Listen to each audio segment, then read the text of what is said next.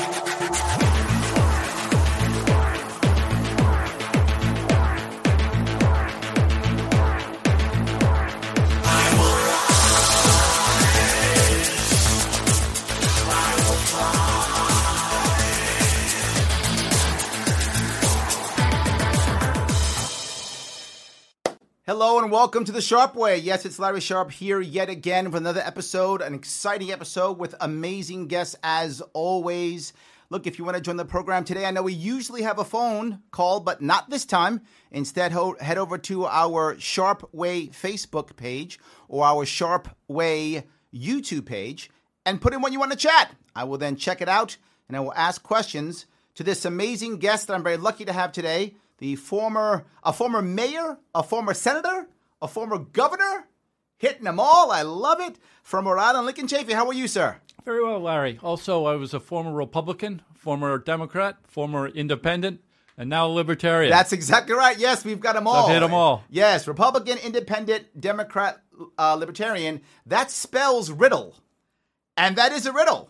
Please, Governor, tell me why does someone go like that? Tell me what happens. How does someone make that shift? well, first of all, I do want to thank you for having me on the show and a great studio you have here. thank you, thank you. Press, you have a fireplace in the studio. I haven't know. Seen Come that on, before. it can be nice and warm during Christmas time. It's nice. Well, I used to be a, a liberal New England Republican, Mm-hmm. and the party changed over my time since I first got involved in the 80s. Mm-hmm.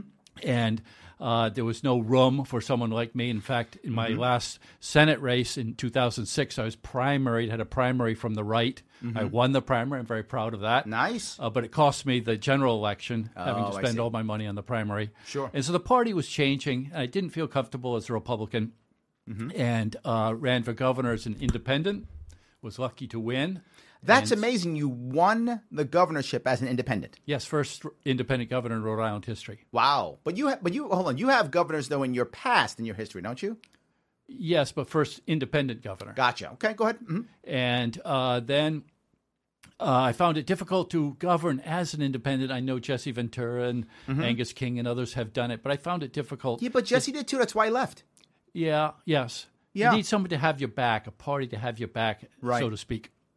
And so I uh, became a Democrat and finished my term as governor and then put my toe into the water in the presidential race as a Yep. Democrat. But through all that, Larry, I had never changed on what I believe in. I've always been uh, one to take care of the books, Mm-hmm. Yep. make sure we don't have deficits as a mayor and as a governor and as, You, as you're a also senator. an anti-war guy. I mean, Yes. that. I mean, I, care remember when you. about these foreign entanglements that When you suck the ran in the lifeblood out of our treasury and our people. Yeah, the Democratic primary for you. I remember that was a big deal for you, right? You were really Yes. one of the reasons. I remember you spoke about this. One of the reasons why you were running. I'm sure there are many of them, but many of them.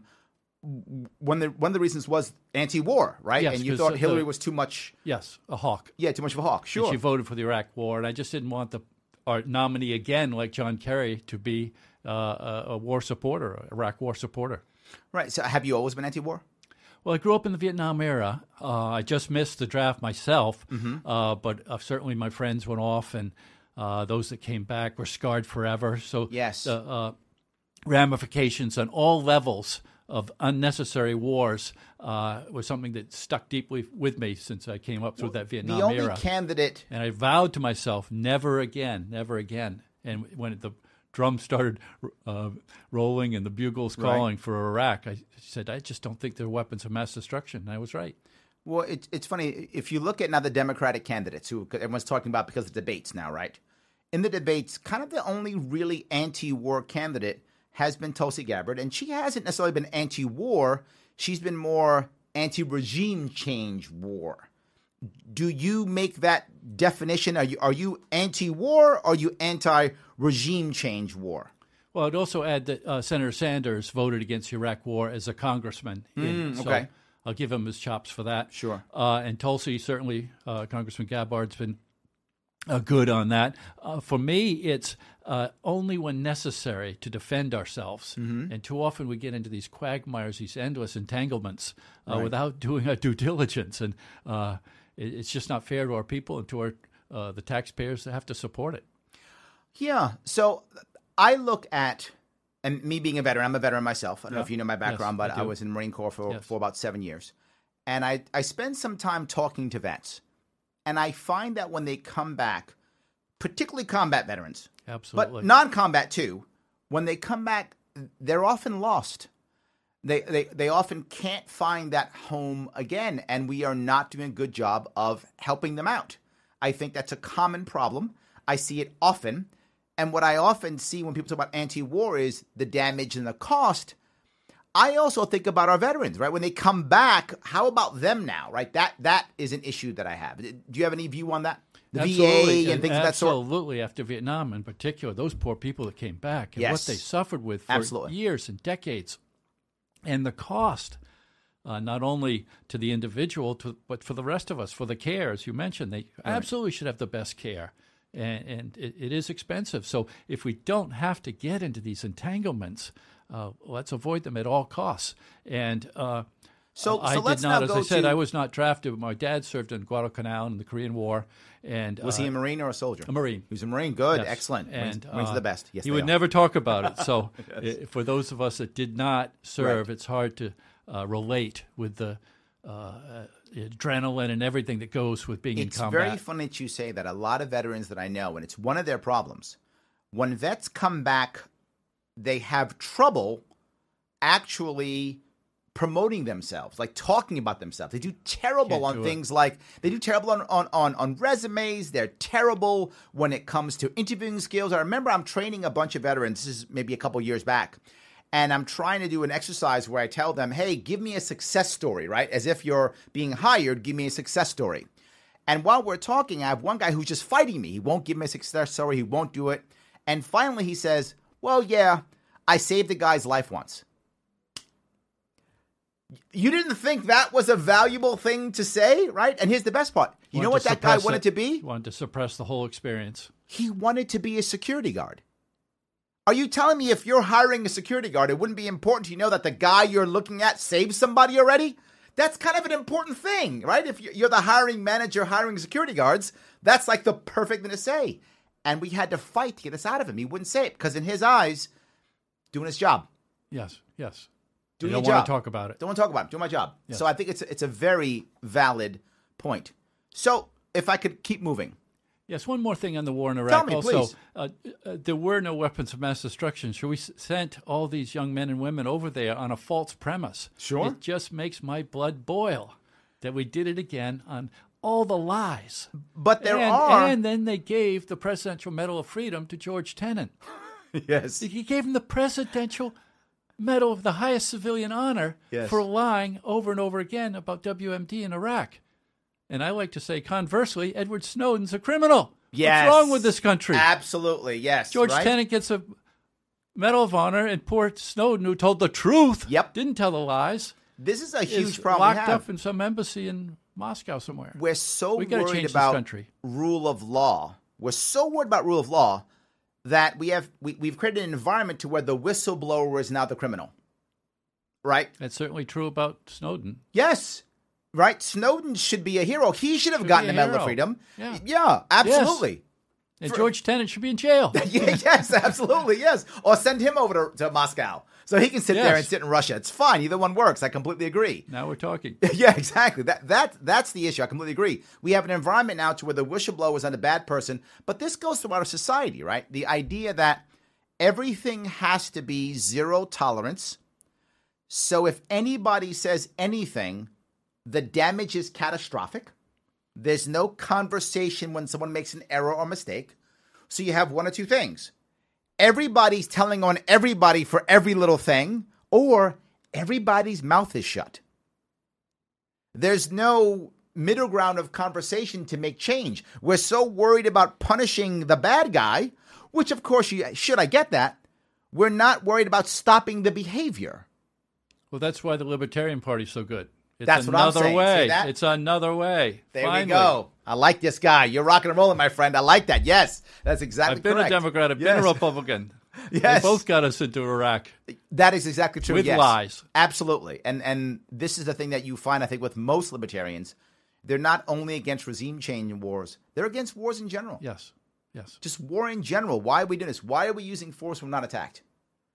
But let's go to the WMD world, right? We're talking about that now. There are WMDs in North Korea. We know this, right? That's a fact.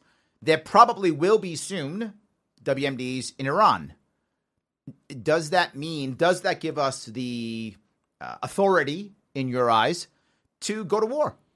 Well, by WMD, I'm assuming nuclear weapons. Mm-hmm. And uh, you just have to assume, in my view, Mm-hmm. that in this dangerous world we live in, Pakistan has nuclear weapons. That's correct. Uh, India has nuclear weapons. Yes. Russia has nuclear weapons. It, it, we just have to have a better way when we're dealing with such powerful forces of destruction. Whether Iran gets them or North Korea has them, it, it's inevitable that they're going to proliferate unless we work better together. We're getting away from nonproliferation, regrettably, which was Reagan and Nixon and uh, some fairly hawky type people. so- but they also worked for nonproliferation. So we got we need a better way. And it's, I believe it's the libertarian way. It, it does so that strong mean? on being avoiding these uh, endless entanglements. so you think war is not the answer here? Absolutely not the Okay, answer. The good. the hard work is diplomacy. Yes. The hard work is trying to avoid war. Yes. And it never goes recognized. We avoided war. You know, I spoke and about this. Those people, those diplomats that do that successfully, we'll, we'll never hear from them. I spoke about this about two weeks ago. The idea of when we when we decide that someone's a bad guy versus a good guy, right? We do it very often. And These guys they're are bad, guys. Yeah, who says they're bad? We're- We we're- do, 'cause we're yeah, we're good. preached to. yes, we're good, right? So those guys are bad guys. Chavez bad. I don't believe it. He's not bad. He wasn't bad in Venezuela. Now the new guy Maduro. We're all being brainwashed into Maduro bad.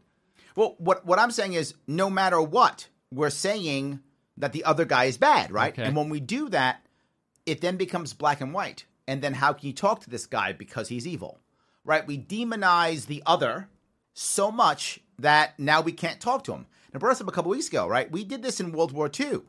We had unconditional surrender.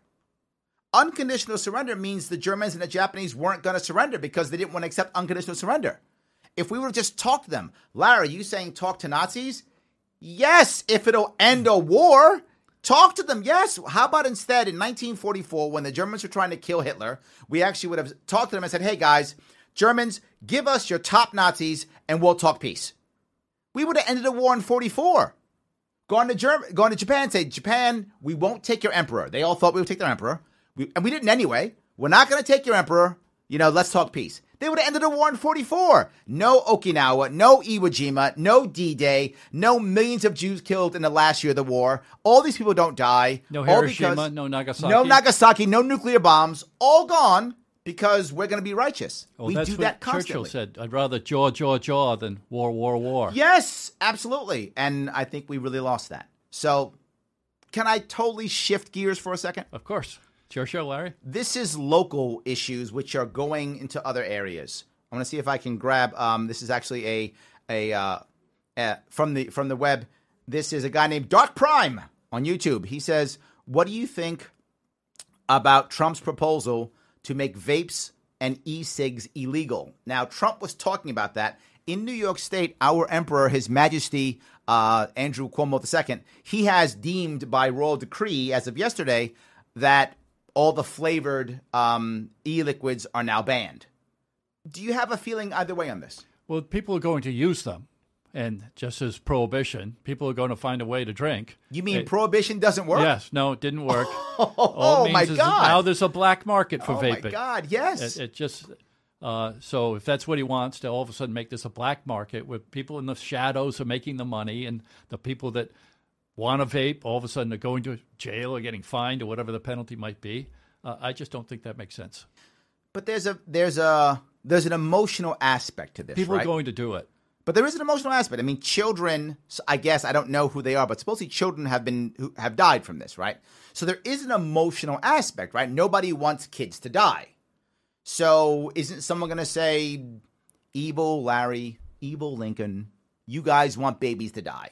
I haven't heard of an epidemic of children dying from vaping. That's true. There is an epidemic, but I think six died. I think that's correct. I think six so- kids died since So take it away from all the other people that want to vape. my issue here has always been the same. And I said it earlier today and I'll say it again. If your child died because of a, a vaping product, I feel horrible for you. That's a terrible thing. I, I hope that you don't lose your child. The reality of it is the kids who died, they died from illegal black market products. So the reality of it is the e cig or the e liquid or the vaping product didn't actually kill your child. The black market killed your child. We should be trying to avoid the black market so no one else has to feel Why would that a pain child vape? Because they grabbed it off. They grabbed the, they grab it off of the someplace where they can get it, right? Because they can't get it anyplace else. A lot of, in, in many places you can't get a THC vape; it's against the law. You can't get a certain type of vape; it's against the law. So they get black market, right? Some of them they, they can't get it at because it's uh, 18 or 21 years old, so they they get it anyway, right? So that happens. So I I get it; it's terrible, but let's not have a black market, right? Th- There's always an unintended consequence that people often don't see. Yes, as, as you say, once you tr- go off an emotional, that's exactly like after 9 11. We've got to go hit Yes. somebody right away, and everyone's emotions, they were angry, they were scared. Yes. And here we go again. Six children died because of vaping. So now here comes a whole new black market. Absolutely. And what's going to happen is more kids will die. Right? This will actually kill more children. This idea of I'm going to do something symbolic because I care will actually make it to where more people are going to die. So let me ask you if if you're you're tomorrow you're governor of New York, right? Um I know you're not a New Yorker, but sake of argument, right? You're governor of New York. What do you do about vaping? People are complaining about this and worried about it. What do you do? Uh, you know, Trump is talking about it. What's Well, your action? Uh, I know that the Constitution restricts what the federal government can do. The Tenth Amendment says that anything not listed in the Constitution is reserved for the states. So, Yes. uh, I But in this case, how, you're the governor, so you could do something if you want to. Yes, I don't know whether he's going to put it on some federally banned, uh, like heroin, on one of these uh, schedules, as they call these Oh drugs. Oh yes! Oh my God! Is he going to make vaping a Schedule One drug, Yes, whatever that is? Vaping liquids now Yeah, Schedule so then One the drug. states' rights are uh, infringed upon. Oh, that's no. It's a very valid point, right? If he would do something like that, it would affect the states, and you wouldn't be able to deal with it as a governor. Correct. Yeah. How about the idea of allowing the people who are the vapors to give you some ideas on how to regulate, and then creating smart regulations like any other product? Well, I don't want to turn this uh, your show here into Trump bashing, but this is kind of par for the course. What's, Mm-hmm. what's next? What tweet is coming out next? Without, as you say, how about having a, a, a get together and talking about the problem of vaping and how we deal with it? No, it's a tweet, and all of a sudden, Yeah. well, look, I, I, we Uh, don't have that's, to Trump that's what bash. we're living with for four years. So I, I'm not a Trump basher. Um, mo, met, too many people I know have put Trump into two separate boxes, which drives me personally crazy, but it doesn't change anything. One, Trump is either the evil, the most evilest guy on the planet we've ever known, and he's the, the root of all problems. My car broke down, Trump did it. Right? Doesn't matter. That's that's person one. and it's all the Russians' fault. Yes, exactly. And the other one is he's the God King. And whatever he says is true and righteous. All hail the God King. He's always playing 6D chess. No matter what he does, it's always happening that way. And my point is, he's just a man. I- get why some people like him some people don't, but he's not the root of all evil, and he's not the God King. He's a man. And I wish he'd stop tweeting. I really wish he would stop tweeting. This is how I look upon Trump. So I'm, I'm glad you said it. So if you're governor of New York for some reason, you're telling me that you just let vaping go. Yeah, I don't see it as the top priority of uh, issues we have to deal with. Uh, certainly, the deficits were, that a trillion dollar this Absolutely. year. Uh, getting out of these entanglements in Yemen and trying to foster better relations with the North Koreans, the Iranians, and the Russians. And there's there's there's Uh, leads to about seven or eight Better economy, lower taxes, all these. Sure. This kind of work is probably where she, we should putting our energies rather than who vapes and who doesn't. you've brought up the the, the monetary issue, and I'm going to stay on vaping for a couple of seconds because it's New York State and it bothers me a lot. I covered a lot of vape shops while I was running for governor last year. I must have gone to dozens of them. And every place I went, I found dedicated people who were trying to quit bad habits, creating community, and it was a wonderful environment. And there's what I think over 700 vape shops in uh, New York State all of those vape shops are going to be crushed. Right now, already, they're seeing a 30 to 60% decrease in sales already. That means people are going to start losing jobs. That means store, stores get closed down. That means entrepreneurs get their hopes crushed. And New York State's already losing 150,000 people every single year.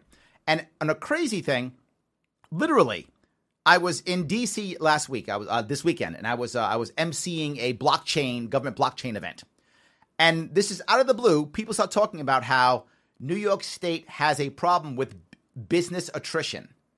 These are people not from New York. So outside of our state, they know we have business attrition. And now the vaping industry gets hit.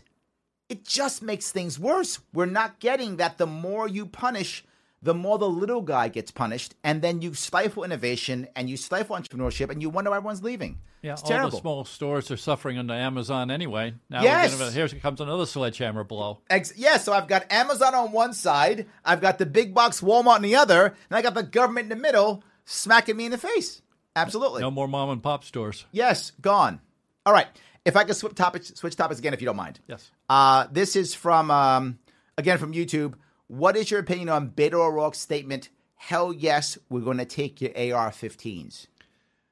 Well, Larry, uh, as a candidate uh, for president, when I- was a Democrat, uh, answering that question, I said nothing's going to happen with any kind of restrictions, whether it's AR 15, 17s, whatever, assault weapons, without everybody getting together, whether it's the NRA or other Second Amendment advocates. We've all got to get together and decide what works best without the threat of coming to take away your guns. And uh, some of these discussions about uh, how we deal with uh, assault weapons or, or such uh, uh, high caliber weapons and the like uh, has to be done with everybody together. So I'm not just saying this to uh, the libertarian, which is pro guns, Sure. but I said it to a Democratic audience. I- Sure. I, I like to be consistent. Uh, we all need to get to the table together uh, on these issues.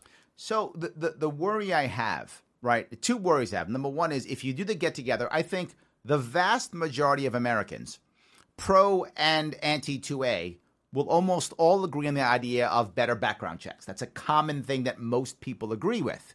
Uh, even the libertarians, for my short time in the party, uh, might correct me if I'm wrong. Uh, the statement of principle says no restrictions. Correct. Yes, absolutely. What I'm saying is you you mentioned everyone getting together. Yes, I'd So like to see I'm that saying- on background checks and some of these other issues. Now, say it again.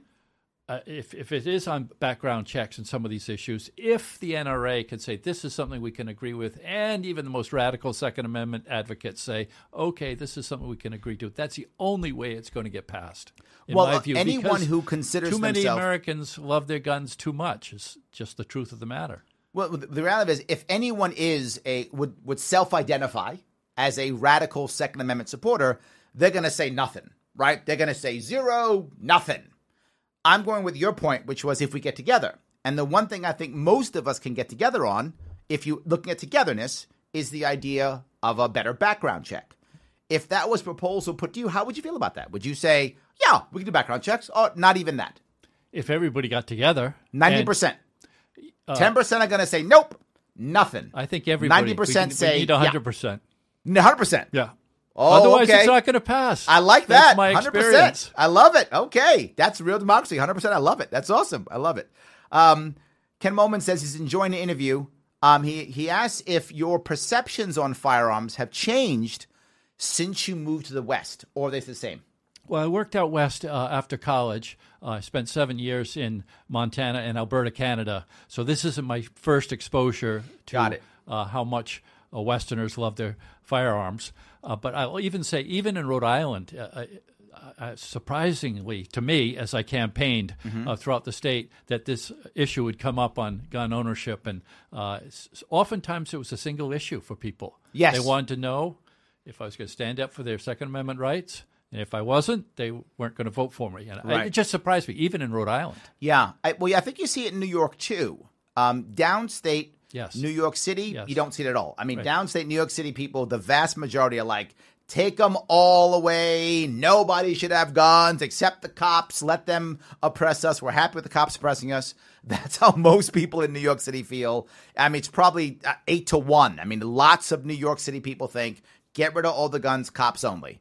But when you get upstate, Yes, you, ran do for governor, find- so you know. yeah, things change. At You these find- forums, you, people are asking you questions, and It, it's definitely different. Yes. Absolutely. So, good. All right. Let me see if I can grab another question if I could.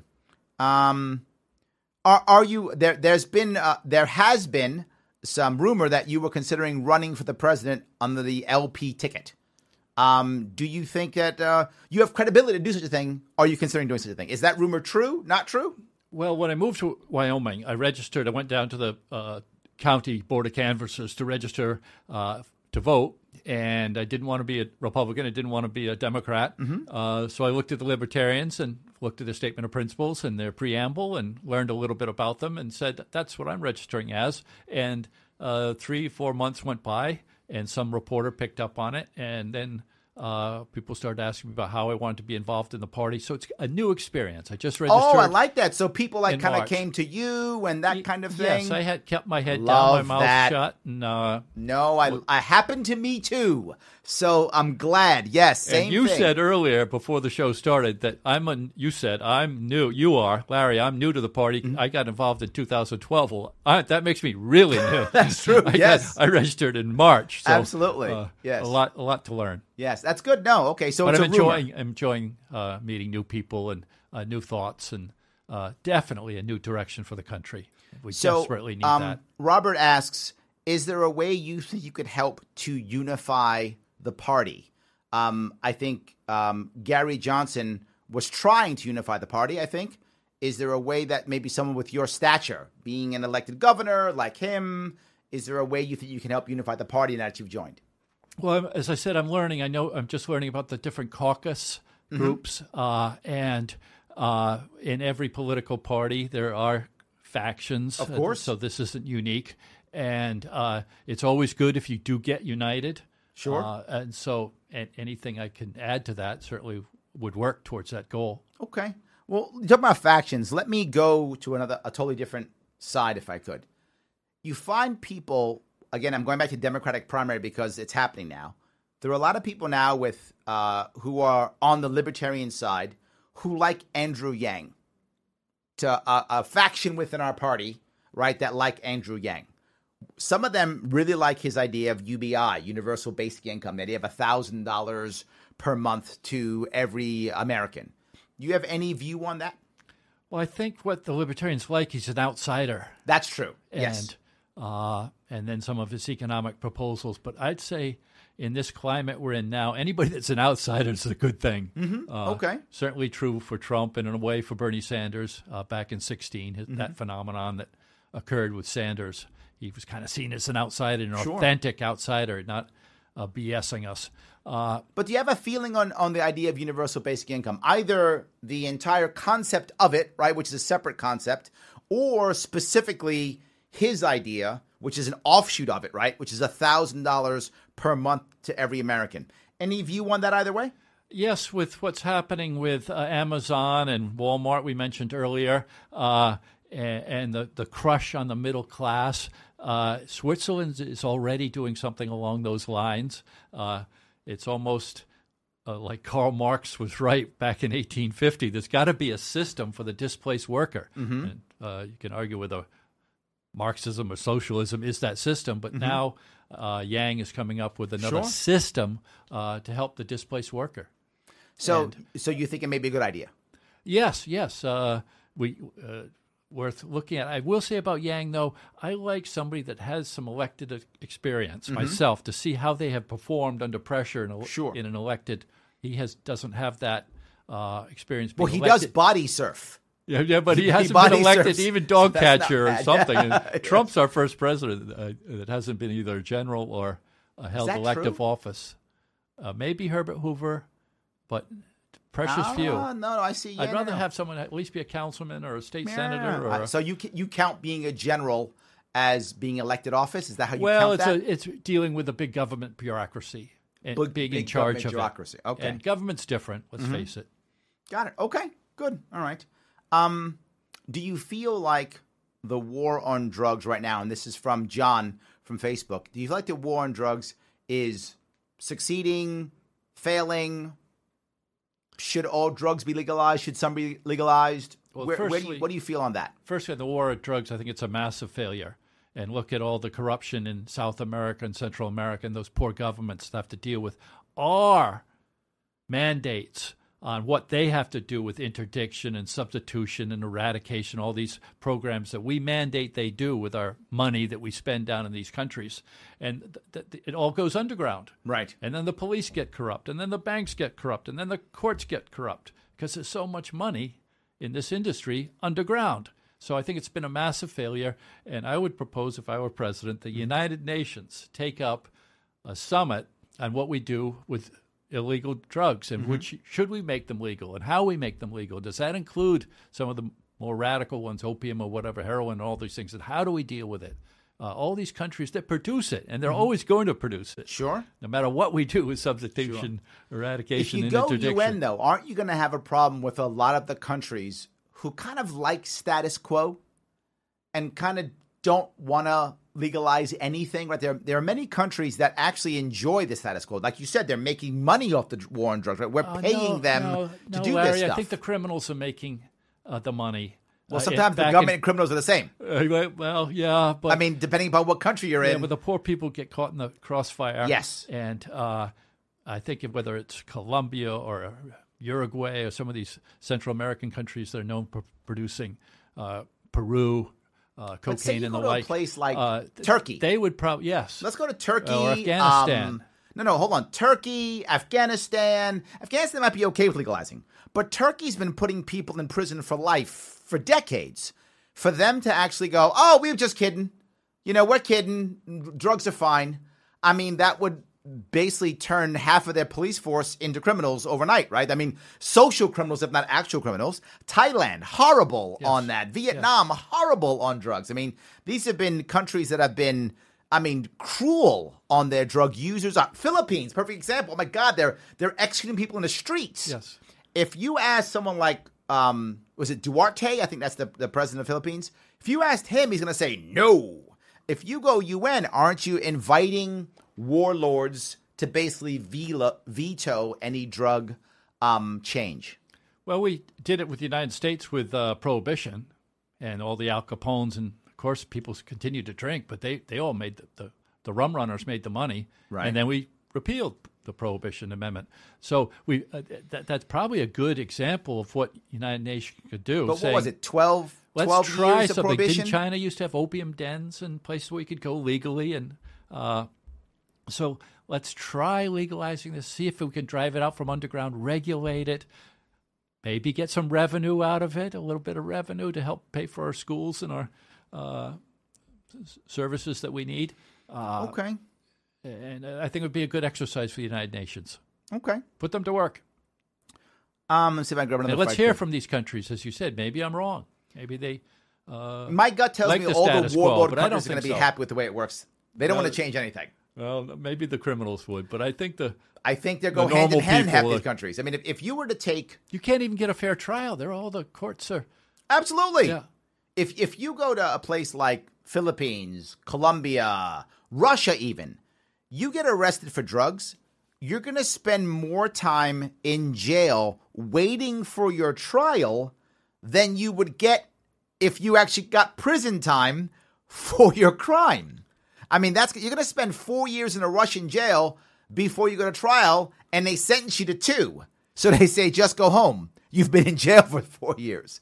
I- I'm not sure those guys are going to, you know, I don't know, make this happen. Don't you think the war on drugs is a massive failure? One hundred percent. Yes. Um, I wouldn't use a UN at all. I would just end it immediately in the United States, and I would I would follow the the Portugal model or uh, close, or maybe even follow if if I had to. I would even follow the, the Holland model. It isn't the perfect model, but I'd follow any model that this country could accept to end the war on drugs. When I ran for governor, one of my things was I wanted to regulate cannabis like onions. Only difference was to let if you're 18 years or older to purchase it, right? Otherwise, just grow it like a plant. Just let farmers grow it. And my concept was if I allow and just let it go and let the farmers actually grow, then they will create craft grows on the small farms in upstate New York. They'll do that naturally. We have that happening in New York State now with wineries, with beer distributors. That's happening already. Uh, craft craft uh, brews. So we'd have craft grows in New York State. I wouldn't have to add an extra tax at all because the, the revenue would keep coming from businesses. And if you come here in New York City right now, if you went on your phone and, and looked for a cannabis app, you could have an app you could press, and you could have a guy on a bicycle deliver weed to you on a bicycle within 20 minutes, and you'd pay him right there. That's what we have in New York City right now. So one of the people teased me once when I was running and said, "Vote for Larry. If you like your dealer, you keep your dealer." Right? Because the idea is immediately the guy who's a dealer wouldn't have to run the ground. He'd go, "Wait a minute. So if I just get an LLC or an S corp, I can use the courts. I can call the cops if someone steals my weed. I can sue somebody if they don't pay. You know what? That's worth it. I don't have to carry a gun or use street justice. I don't got to hit somebody over the head with a bat. I don't have to do that. I have to break anybody's legs. You know what? I'm becoming uh, Cannabis Inc. And then you can keep your dealer and I'll stop paying taxes. And whatever taxes he pays is more than we got. Right? So, Yes, well, I still say extend it, uh, do some work with Central America because it is our policies and uh, it, it does affect how people fleeing their homes for all the drug wars that are going on. And, uh, well, let me and ask a also crazy in South question. America, it, it, in our hemisphere, we could have a good program of how we deal with the failure of the war on drugs, what if the Western Hemisphere. we simply ended all of those policies? What if we simply said, I don't care what you do, do whatever you want. Your country, your policies, no strings attached. Good luck. Probably a lot of them would legalize it. I think Uruguay is already going down the, that road. So maybe it's that simple. Yes. Maybe it's a Yes. maybe it's a walk away policy. Maybe it's a walk away. We're gonna walk away, and good luck, Central Yes. America. You'll be fine without us. We we're we're not gonna be there. And we'll even lead the way and legalize it here. and we'll lead the way and legalize it here. So, in your eyes, is it cannabis? Is it everything? What is it in your eyes? Oh, good question. Uh, take it step by step. Mm-hmm. Cannabis first, and uh, see how we do. Well, when people ask me, I said the same thing. I agree with you. I think I think you start with cannabis because if you start with cannabis, some of the other problems will also go away. The the, the field will change, right? As you begin to let cannabis out, the field will change. There'll be less people using other drugs. We don't know what will happen. I, I, I agree. Awesome. All right. Um, that's already a question you already asked. Um, we have someone on the uh, YouTube ask, "How do you like your steak cooked?" Rare. Rare. There we go. If Yes. it's a good cut. if it's a, Medium rare if it's a so-so cut. I like that. I'm a medium rare guy myself, so I, I, I, I like that. Um, let me move down another road if I could.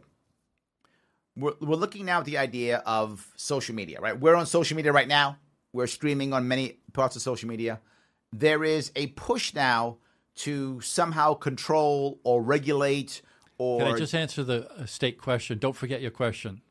But the state question. Mhm, Go ahead. Uh, when I finished high, uh, college, Tell I me. Uh, became a horseshoer and worked on racetracks in in Alberta, it's Canada. called uh, a farrier, Yes, is that right? yes. Farrier, right? Yes. and I did became a farrier, trotters and yep. Mm-hmm. pacers, the harness horses. And uh, and one time, one, one of the trainers had me out to his farm and uh, sh- to shoe his horses on the farm. And it turned out he was a meat cutter. And he Mm. said, "Can I pay you in steaks?" After I worked there all day, and I said, "Sure." And he had a freezer. And he had a cardboard box, and he just threw in all these steaks. They were all marked porterhouse, T-bone, ribeye. amazing. Yeah, New York strip. I never knew what any of these were, but all Right. I learned. So, in answer to the, the state question, also ribeye's my favorite from that experience of having Wow. tried, tried them all. I would have the porterhouse are good. Uh, So ribeye's the best. Ribeye's my favorite. All right, I'm, I'm And glad we figured Richard that one out. Remillard was the the trainer, and uh, I came back with a cardboard box of love uh, that.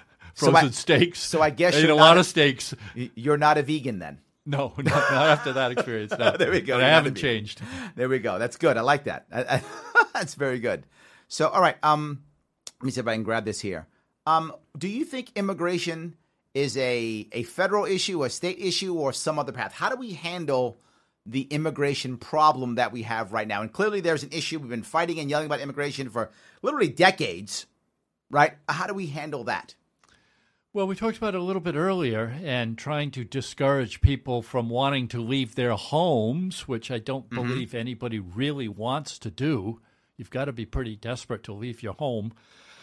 So if you do have health care, education, economic upward opportunity, uh, those are the things that people, when they don't feel they have those, uh, leave their homes Sure. with all their friends and relatives. Uh, so whether it's the drug wars that are happening or helping with their economy in some way, uh, that certainly is uh, one way to discourage uh, people from migrating. Right. Uh, sometimes it's droughts and other things. Sure. But uh, I know the libertarian view is very, very open. On Sure. Go wherever you want. right. And uh, and America was built on immigrants, and Sure. we wouldn't be the great country we are without uh, a liberal so, so approach do you, do you to think that immigration over states the states should be centuries. doing things like w- the sanctuary states, sanctuary cities, things like that? Do you think it should be a, a federal rule on should we be building the wall? What's what's what do you think is, is, is a good route for us to go? I do believe what I said in that if we can uh, somehow help these countries, uh, the, the, the, the people are taking enormous risks uh, to move, uh, and they, they naturally don't want to take those risks for the children.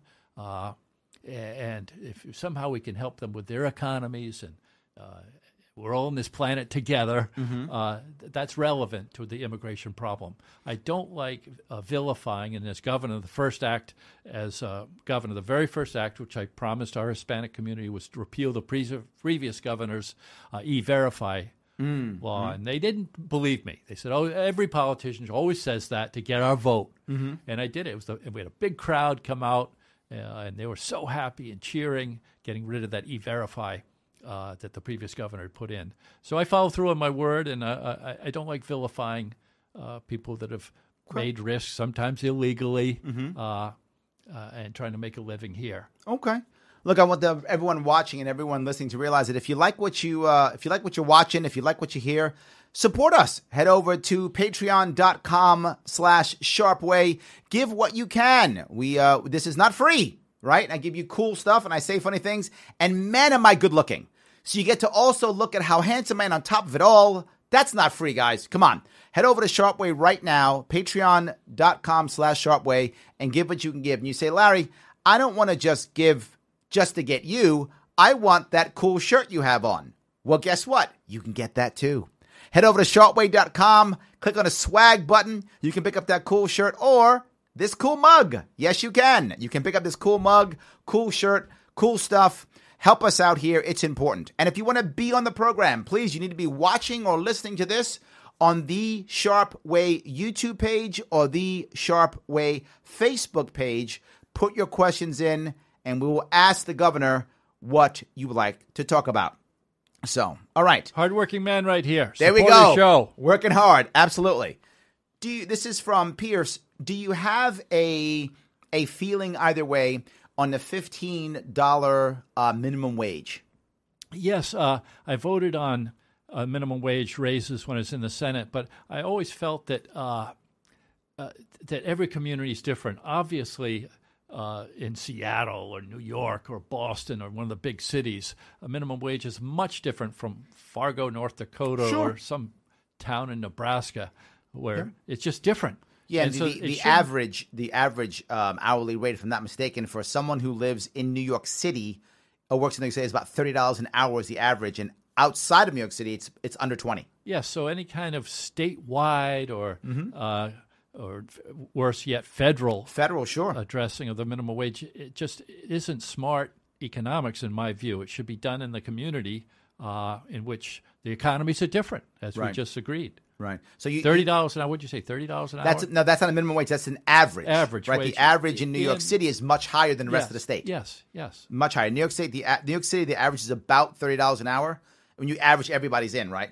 And in upstate, it's under twenty. Yes. So it, they just don't. It, it, doesn't make sense to have a all around fifteen dollar minimum wage. It, the communities are all different. So is is it then okay, as you find here in New York City often, uh, we have a, a king, you know, who doesn't report and fights our emperor often, but our king here in New York City, he will often make royal decrees or pass laws and things like that. Is it okay for a city to have a minimum wage, right? In New York City, if, if it was up to our our glorious dear leader here in New York City, De Blasio, he would probably make it forty bucks, fifty bucks an hour, hundred bucks an hour. He'd do something like that. He'd say minimum wage, hundred bucks an hour. Yeah, if you're an intern, ninety five bucks an hour. Everyone else, hundred bucks an hour. That's what he would probably do. Well, when I was mayor, I wish I was uh, king sometimes, but I did have a city council. I assume he does too. Uh, he does, but they don't do anything. But It's yes, just a rubber stamp. yes, that's correct. Yes, Well, but if, to answer your question, yes, if the community wants to pass it and the, the, Mm-hmm. uh, the legislative body, the council votes for it, and the mm-hmm. uh, the king or mayor or whatever, right. county executive, or whoever's in charge, uh, uh, the executive mm-hmm. agrees with it, then it becomes law. What about the idea that if and if they don't, this, people don't like it, they get, don't win the next time around. What What about the idea that theoretically, anyway? Well, the, the, the issue that we have here in New York, and, and I'm assuming it'll be other places also, is the idea of creating a minimum wage for people who are traditionally t- uh, tipped workers, right? So you match right the amount that they're supposed to get, and you, in theory, erase tips. My concern about this piece is now I'm telling some worker and some business owner, here is, I'm telling you how you can pay your worker. Once I do that, haven't I gone to a slippery slope that says I can now say just about anything about your relationship between employer and employee? And don't I take away any freedom? And on top of that, don't I kind of almost make unions unnecessary? Right? Don't I wind up in the long run attacking unions?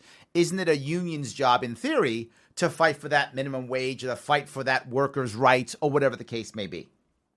Yes, uh, all good questions. Uh, it, as the reality is that unions are uh, losing their membership. Yep. Uh, fewer and fewer entities are organized mm-hmm. uh, over the years. That the pendulum swinging back uh, against unions, uh, and uh, in some ways that's regrettable for the workers' point of view. and the minimum wage with the tips uh, the, the, IRS is successful at learning how many how much you make off a tip. So I suppose uh, if you're going to have a minimum wage, you could include the tips in there somehow. Well, the, the issue that you have is is a lot of those tips aren't reported, right? Well, so the IRS finds out, don't they? Uh, they do some guessing, right? And they're usually wrong, right? My, my mom was a waitress for years. I mean, decades, and she lived off tips. And I know many many people who are servers right? Um, they live off bartenders, servers, event. You insert, you know, some type of server. They often make a lot of money on tips. What I think happens when you make a minimum wage and get rid of tips is now the government's able to actually increase its tax revenue. Right, it's a, it's a revenue boost, is what it really is. Right, it isn't there to protect workers. They say it is. It's not. It's there to increase revenue. So now you're getting paid the same amount, or maybe even less, but now you're being taxed on more of it and therefore more money comes to the state. It's it's actually a revenue grab more than anything else. Yeah. But they pretend like they care about the workers. But if you look at the average server, I don't know, and maybe I'm wrong here, but I don't know servers who are running around going, "I sure wish I didn't have tips." I don't know any servers who've ever said that. In fact, they say the opposite. They say, I'm so glad I have tips. I couldn't pay my rent if I didn't have tips. Please keep tips. In fact, let's get more tips. Yes. There's always generous people coming in and making your day. Absolutely. And if you find most servers when it comes to holiday times, I mean, they make a killing. Yes. They make a yes. Christmas time. People give hundred dollar tips. The timing tips. is good. Yes, absolutely. So that becomes my worry. I have I have a big slippery slope issue here. Yeah, unintended right? consequences. Absolutely. Yes. Yeah. And and Happens I guess all a, the time. The government acts and yes. oops, oops, we made a mistake. Well, I guess my my point here being is why isn't a governor or mayor or council person or assemblyman, whatever the case may be, why aren't they using their position more for the bully pulpit versus using it to impose their will upon others, right? The best example of this, I think, is probably celebrities, right? Celebrities, there's some guy who's an actor, some gal who's an actor, some guy who's a singer, insert thing here, right? They're popular. So they go on Instagram or Twitter or Facebook and they YouTube and they say, hey, I think this thing is important. And all of a sudden people go, yeah, this thing's important. And they start taking care of it on their own and they start getting things done. They start raising money. Why isn't some mayor saying, assuming this is true, hey, our servers aren't getting enough tips or aren't getting enough money? Why don't you do something about it and talk about it? And before you know it, you'll, you'll wind up making a change to our culture. An example I'll bring up is if you remember in New York City here several years ago when Mayor Bloomberg was our was our mayor, he tried to ban 16 ounce and above sodas. You remember that? Sure do. Yep. So he was like, I'm going to ban these things because of the science. And the problem I had is people fought him on the science. I don't care about the science. I want to fight him on the ability that should he do this or not. The reality of it is, his science was exactly correct. His science was demonstrably repeatable, 100% true. If you give people smaller drinks, they drink less. Period. Happens again and again and again. The sugar ar- drinks cause obesity and and they cause obesity. Yes, his science was on the money.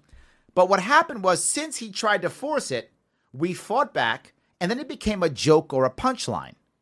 If he had simply talked about it, used the bully pulpit to talk about it, there would have been some uh, restaurants who would have said, you know what, we're the healthy restaurants, we love you, we're not going to give you any big drinks because we love you. And people would have gone there as, a, oh, these are the cool restaurant people.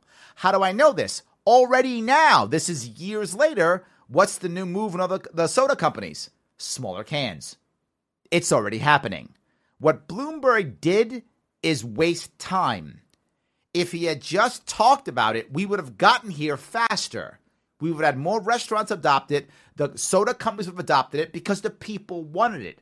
Culture would have changed. And now you find people saying, I don't want the big soda. That's happening now. People are choosing to not have the big soda. So you're actually having healthier people. This is why it drives me crazy. Why are they fighting it? They should talk about it.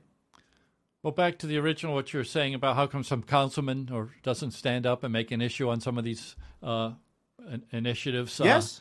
Uh, I think everyone's searching for how to address the, the, the plight of the, the former middle class that just Yes. got hammered. Absolutely. And whether it's minimum wage or what we do to help, uh, they're fi- trying to find some way. And they're, I, and my belief is they're all afraid to point to the, the, the, the people that benefited most from the tax cuts, the, that benefit the wealthy and the disparity of wealth. I guess Bernie Sanders does Mm-hmm. Yes. this quite a bit. Absolutely. Uh, but what happened to this country with such a disparity? This is America. I agree. And how, how do we change that? It's a problem. Uh, but don't forget the politicians all get the contributions from the wealthy.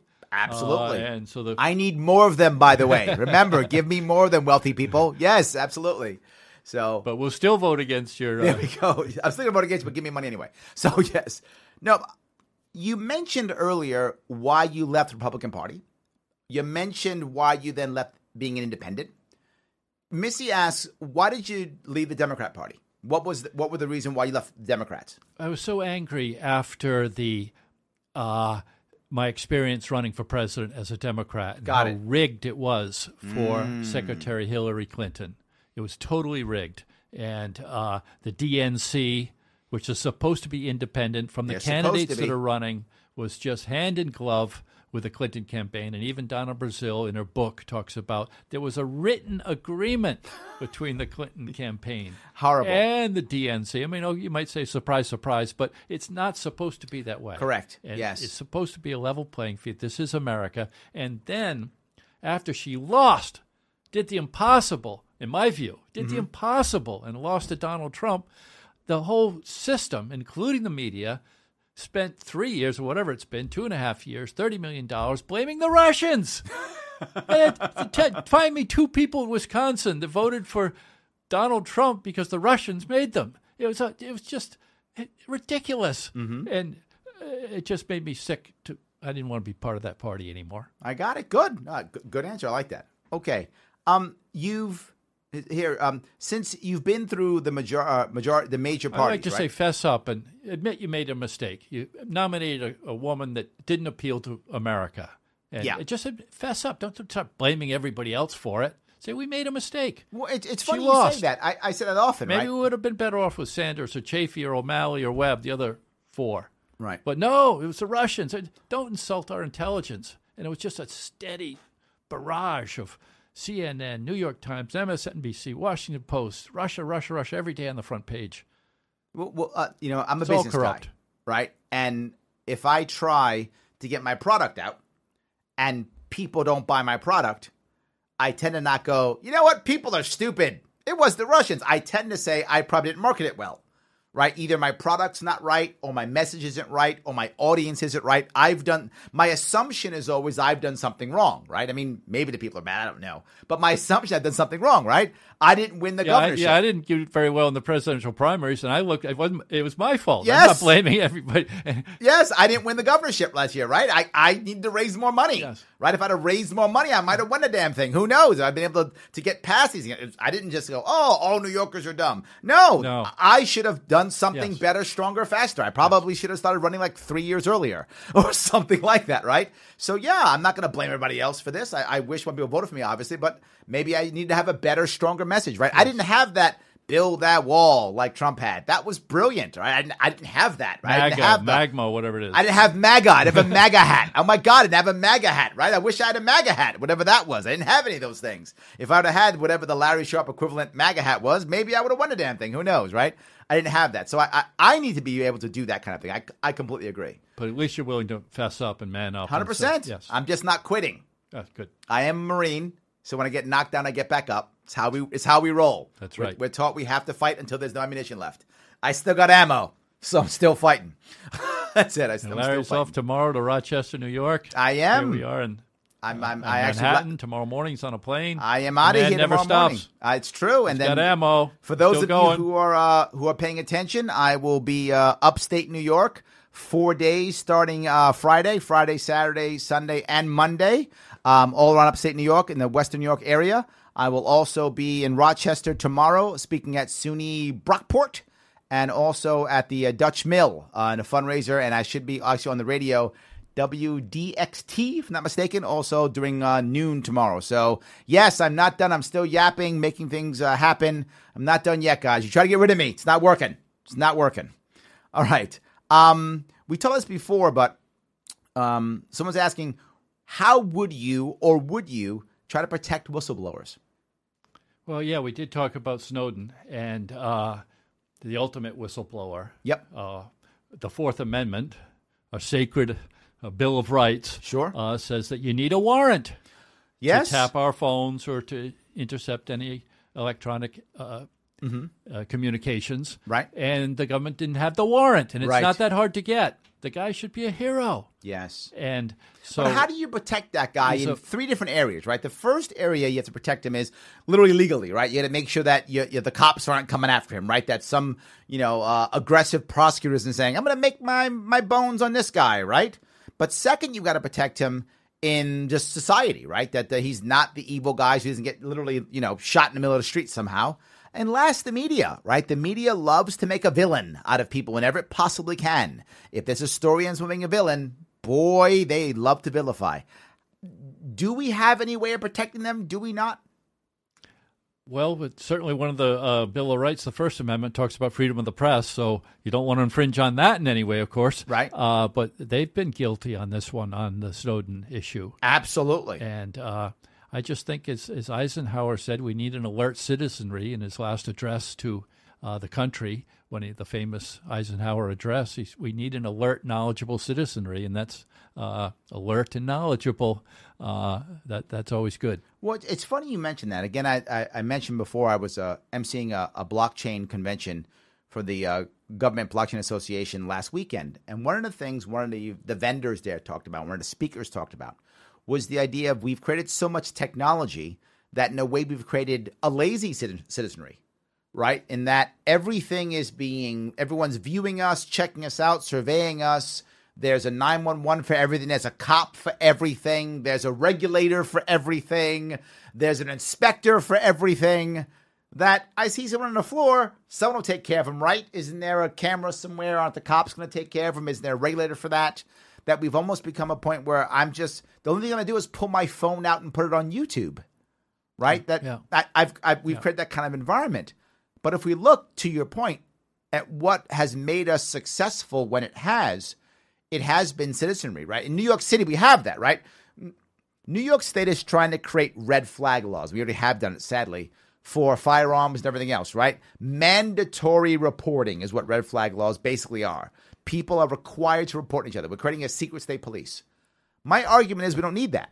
And New York City is a perfect example of that. New York City does not have red flag laws when it comes to terrorism. You are not required by law to report a terrorist.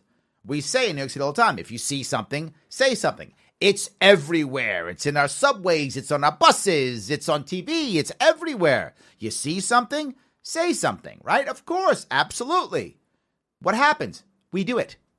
If you look at the last guy who tried to bomb um, uh, the Times Square bomber, he was reported on, by a fellow New Yorker, by the way, a fellow Muslim, who actually had a, I think, I think it was a hot dog cart or some kind of food truck, something like that. And he's like, there's a guy doing crazy stuff in his car. looks like it's bad stuff. Call the cops. Boom, they get him. The alert citizenry is the answer. I, I agree 100%. How do we make that happen? Or how do we, we when we have technology and when we have media and we have other forces trying to keep us asleep, trying to keep us not engaged. What can a politician, what can an activist, what can a political party, what can we do?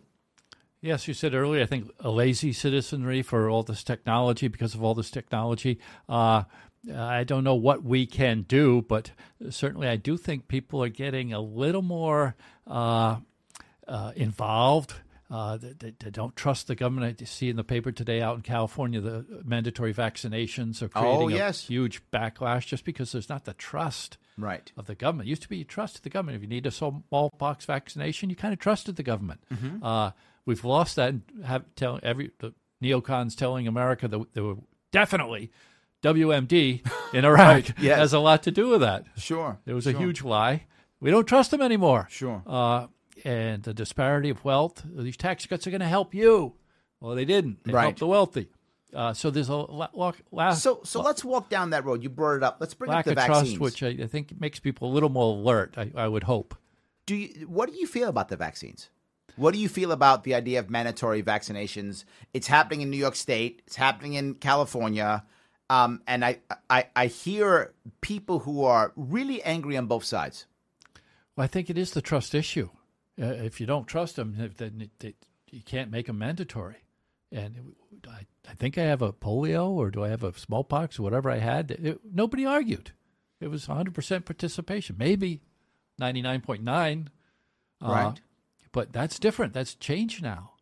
Uh, there's, we just don't but, trust but what about the idea of government saying to you, um, your kids, not here's a cool vaccine for you to take because it works and you should trust me. That's option one. But there's a going option two. Here's a vaccine and you're taking it. Period. We are going to inject this in your child's body because it's going to help protect others. How about that? Well, That's we what California's saying. Yeah, we talked earlier on, I think, on the sugar and, and Bloomberg on the science. Mm-hmm. He went talked about the science of whatever he wanted to do. Yep. Uh, and this, again, I suppose, is whatever these vaccinations are for. Uh, it's all on science. The science tells let's us. Let's say it's true. But, uh, let, us walk down that road because I'm not anti-vax myself. I, my kids are vaccinated, so I'm not anti-vax. With how many? What, what what's out there these days? There's a lot of vaccinations. Oh my God, there's a huge list of all that. I mean, yeah, that's... my my wife was actually concerned because we had so much. There, there's a rule you can spread the vaccinations out and my wife actually spread the vaccines out to the absolute maximum. So my daughters only got minimum, How minimum, old are your minimum, children? minimum. I, I think he started when they're little. How old are your children? Uh, now my oldest daughter is 15. My youngest is nine. Okay, mine are in the 20s. So I'm maybe I don't remember all these vaccinations. Oh yeah, no, no. There's, and it was also different back then. There's been more and more of them. Yeah. yeah. So my question the whole is, let's autism say, thing came into it, correct? With mercury yes, correct. and all that, and but but let's say for the sake of argument that it's true. The vaccinations work. They're magic. They're perfect. They're awesome. Science says it's true. Does that mean it's okay then for the government to say you must take them? I think I'm talking philosophical. Yes. Right. If you so have the, the premise that everything is true, are they contagious? And that if you don't take them, you possibly could infect other people. That that that is relevant to my own personal space, so to speak. Sure. Sure. Absolutely. Yeah. I mean, uh, there is such thing as herd immunity there's an issue with that obviously right? There's a concern about that right? And that if if i if i don't take it and i'm around someone who has a weakened immune system maybe someone who is elderly and ill or someone who is a, a baby just growing that if i'm next to them i may infect them and they they may catch it which is why i'm sure you know many years ago there was kind of an unwritten rule that you didn't pull your your kid out of the house for the first three months of their life right? That was kind of an unwritten rule that people only follow that now. But it was almost like a, a, what they call an old wives' tale, yeah. right? You can't take your baby out of the house for, for the get first germs. 90 days. And the idea was they'd get out, catch germs from someone, and they would die, yeah. right? So you'd keep the baby in the house for, for 90 days. Now, I'm, I'm I don't know how sciencey that is. I know that's that's what people have been doing, but it's based on a real fear that if my child is that young, that they may catch something and die. So well, does the California thing is a phenomenon. I mean, boom, the people, big crowds, right? yes? Yeah. My, my worry with this is the second that I say yes, it is okay if the science is correct. If I say this, right, that the government can force vaccinations. This is a huge slippery slope for me. For me, I'm saying once that happens, I've just said the government can dictate what I inject into my kid. What happens when it's not what I want, or it's wrong, or they did the wrong job, or whatever? Right? What happens when they decide that, well, you know what, there's too many people on the planet, so I'm going to inject, you know, I'm going to in- inject some uh, chemical castration into your boys. Insert thing here. I'm going to chemically uh, sterilize your girls. Insert thing here, right? For the good of the country. Now, you might say that sounds crazy, but we're starting it, and China was doing it. So countries have already done it. And once you make that step, I feel it's just too far. And again, I'm not anti vax. I'm not. I vaccinated my kids. My worry isn't on whether the science is correct or not. My worry is do I want some entity having the right to inject anything into my children's bodies? I have a problem with that, just fundamentally. That's my concern. That's my slippery slope worry. Wow. I don't, I don't want that. Yeah. Wow, that's scary. Yes, that's my concern. So while I am personally not anti-vax and I hope people vaccinate their kids, I hope they do. I, I can't say I'm okay with government deciding when and how what goes in our bodies. I'm just and not just that, who am I to tell any other parent what has to go in that kid's body? It's, it's not my place. I hope, and this is my serious hope, that I can show them the right way, that they will believe that I'm correct, and they will choose to do what I ask them to do. But I can't force them. That's my that's my worry. And and here's the reality. If you get rid of the government monopoly, this is my biggest problem. There's a government monopoly right now on this. What if you didn't do that? Imagine for a second you said, "Hey, no government monopoly on vaccines." But if individual companies want to create vaccines, they may. What would happen? There are a lot of moms out there who are worried about, you know, um, um, Uh, ingredient one or ingredient two or ingredient three. There would be a company out there would go, no worries, we'll take those ingredients out. You don't like those? We'll give you just these. There would absolutely be people who would do it. How do I know this? Health food industry. Look at the supplements, right? People who are afraid of FDA products. There are other companies that create products for them that don't have the certain things. Gluten free, right? Veganism, uh, keto diet, insert thing here. There's always a company that says, oh, you don't like that? I got something for you. I got a wheat free this. I got a fat free that. I got a gluten free this. All good. So if you actually gave people the opportunity to just say, hey, go do it, and use the bully pulpit and convince moms and dads, hey, vaccines are good. Look at all the options you have. You'd probably have more people take vaccines because they would actually listen to the moms and dads. They would remove the things the moms and dads don't want, right? And the, and you would pay for it because you'd see value in it. I think the government monopoly is the biggest problem. You remove that, you solve the vaccination problem. Period. And the trust in the government. Yes, because it's in the government now. Now you trust a brand, right? It's a brand that you trust now, right? And you see it. You'll find people who I know because I used to be in the health food industry years ago. Twenty years ago, I was. And there were people who wouldn't buy anything in Walmart. And not because they hated Walmart, they assumed this is, their, this is their assumption. And to be clear, I'm not bashing Walmart. I have no idea if this is true or not. I don't know. I'm telling you how they felt. They believe that if it's Walmart, it's corporatism, it's it's bad, cheap stuff that's going to kill you. They believe that 100%, and they would never buy anything that would go in their kids' bodies from Walmart. They would go and pay more money at a, at a local health food store Same or health store for whatever products Yeah. because they believed that these were the right products. And who am I to decide they're right or wrong? It's not me to decide. And maybe they're right, and maybe they're wrong. So what? It's their bodies.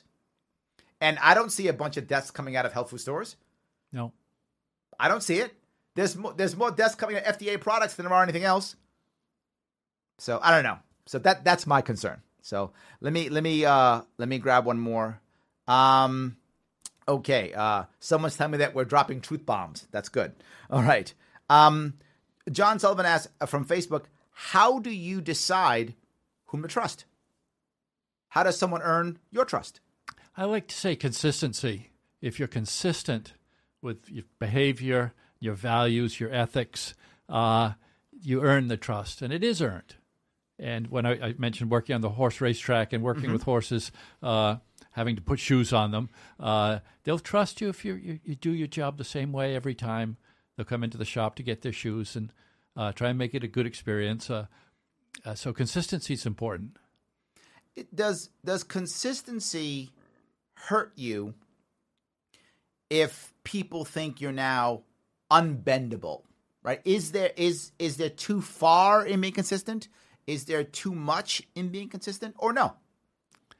Oh, there's probably something to say for stubbornness sometimes, but uh, you also want to be intellectual and uh, absorb new information, and, and that that's always part of growth and uh, and being consistent in that is a good thing. Sure. I'm willing to not be inflexible, Sure. and if I find something different from what I previous thought because of new information, I'm not too stubborn to not change. Well, well bringing up the flexibility piece, you know, you've been part of all different parties, right? Two major parties. John from Facebook asks, is there one party that you think you would feel more comfortable going into a coalition with, right? Do you think there's being part of the Liberty Movement? The movement isn't as large as I wish it was. So we may sometimes have to go into coalitions, right? Maybe one day we'll be the majority and we won't have to, but we kind of do now to get things done, right? Do you feel that either party is easier or better to go in a coalition with? Well, to be honest, uh, I have a dream of the all the third parties getting together. Okay. or whether you call them third, fourth, fifth, sixth. Yes. But I guess the two biggest uh, non-traditional parties, the Greens and Libertarians. Yep, absolutely. I had Howie And- Hawkins on here a couple weeks ago. Yes, he's a Green uh, Party president candidate. Yep. That would be something good to give the people a really different choice. The, the, the Well, system's broken. The disparity of wealth is real. Uh, we're not addressing the needs of the deficit and Mm-hmm. uh, the wars overseas. Uh, a, a, a, coalition of uh, the different parties coming together and what we can agree on, and just offering an alternative. But there are three, I guess, the three major uh, parties nationally right now. There's uh, the Libertarian Party is the third largest, clearly. After that's Green. After that, I think it's Constitution Party, if I'm not mistaken. I think those it are falls the three. off after Libertarian and Green, so wouldn't you It say? does. But I, I So those are the two. If they those could, are the two biggest, no yes, question. If they could come to Yes. some kind of a, as we said, uh, uh, understanding of uh, where we mutually agree, and let's uh, uh, and uh, let's focus on those for this next election. That might be a good coalition. Well, it's funny that you said that. You know, uh, Howie Hawkins uh, considers himself a socialist, and at the same time, he's really pro Second Amendment. it's kind of weird. Like I always assume that someone on the left is going to be anti two A, but he is not. He was like, no, good socialists always know the citizenry has to be armed. I was like, whoa. okay, Well, get there you some, go. Get can- some Howie. We can find some areas of agreement. So okay, I got it. Good. I appreciate that. Um, if I could, uh, uh hold on. Uh, John asks about uh, your soda tax in Rhode Island. How do you feel about that? I, I wasn't involved in that as my in my time as governor. You Uh, weren't? I was not. I I didn't propose it. It didn't go through our legislature. Yeah, I know it didn't go through right. Yes. Yeah. Uh, uh, so I, I don't have too much experience with Do it. Do you have any opinion on it? Uh, I, uh, we all pay for obesity and diabetes. We all pay for it. Uh, and it may be smaller sizes. We talked about that earlier. Right. But uh, if there's a way to, I mean, the sugar lobby is so powerful. It is, Uh, and, and so is the corn lobby. I mean, most of this stuff isn't actually sugar. Most of it is uh, corn syrup, and we actually pay the farmers to yeah, to, right. to grow the corn, Right. and then we And the buy sugar, it from them. too. Yes, it's sugar so subsidies. And, Yes, uh, most and it makes know us this. unhealthy. Yes, most people don't know this, but if you buy popcorn in a theater, the bag costs more than a popcorn in the theater. That's how cheap corn is. Yes. The the popcorn actually costs less than the bag the corn's in. It's mostly air. Yes, exactly. It's it's it's insane how how, how And that is. salt and butter. Yes, It, and they're both very cheap. the, the the ink on the bag probably costs more than the, the corn and the salt that's in your popcorn. It's it's terrible. I hope. I answered the question. So yeah, I appreciate that. So let's go then to the next step. What do you think about healthcare? You talk about the, that we all we all pay, and when it comes to the Democratic, I'm talking Democrats more because they're in the debates now, so they're more in the news, right? The Republicans will start their primary in I think February or mm, is it January, February? They might be in the news again when they start running, but right now debates are all Democrats, and one of the biggest issues, hands down, is healthcare.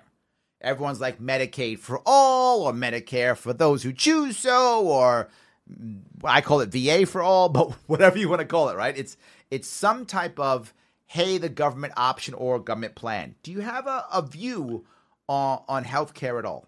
Yes, I said I lived in Canada for seven years, uh, shoeing on the racetracks up there, and they have uh, a subsidized system, uh, and it works in Canada.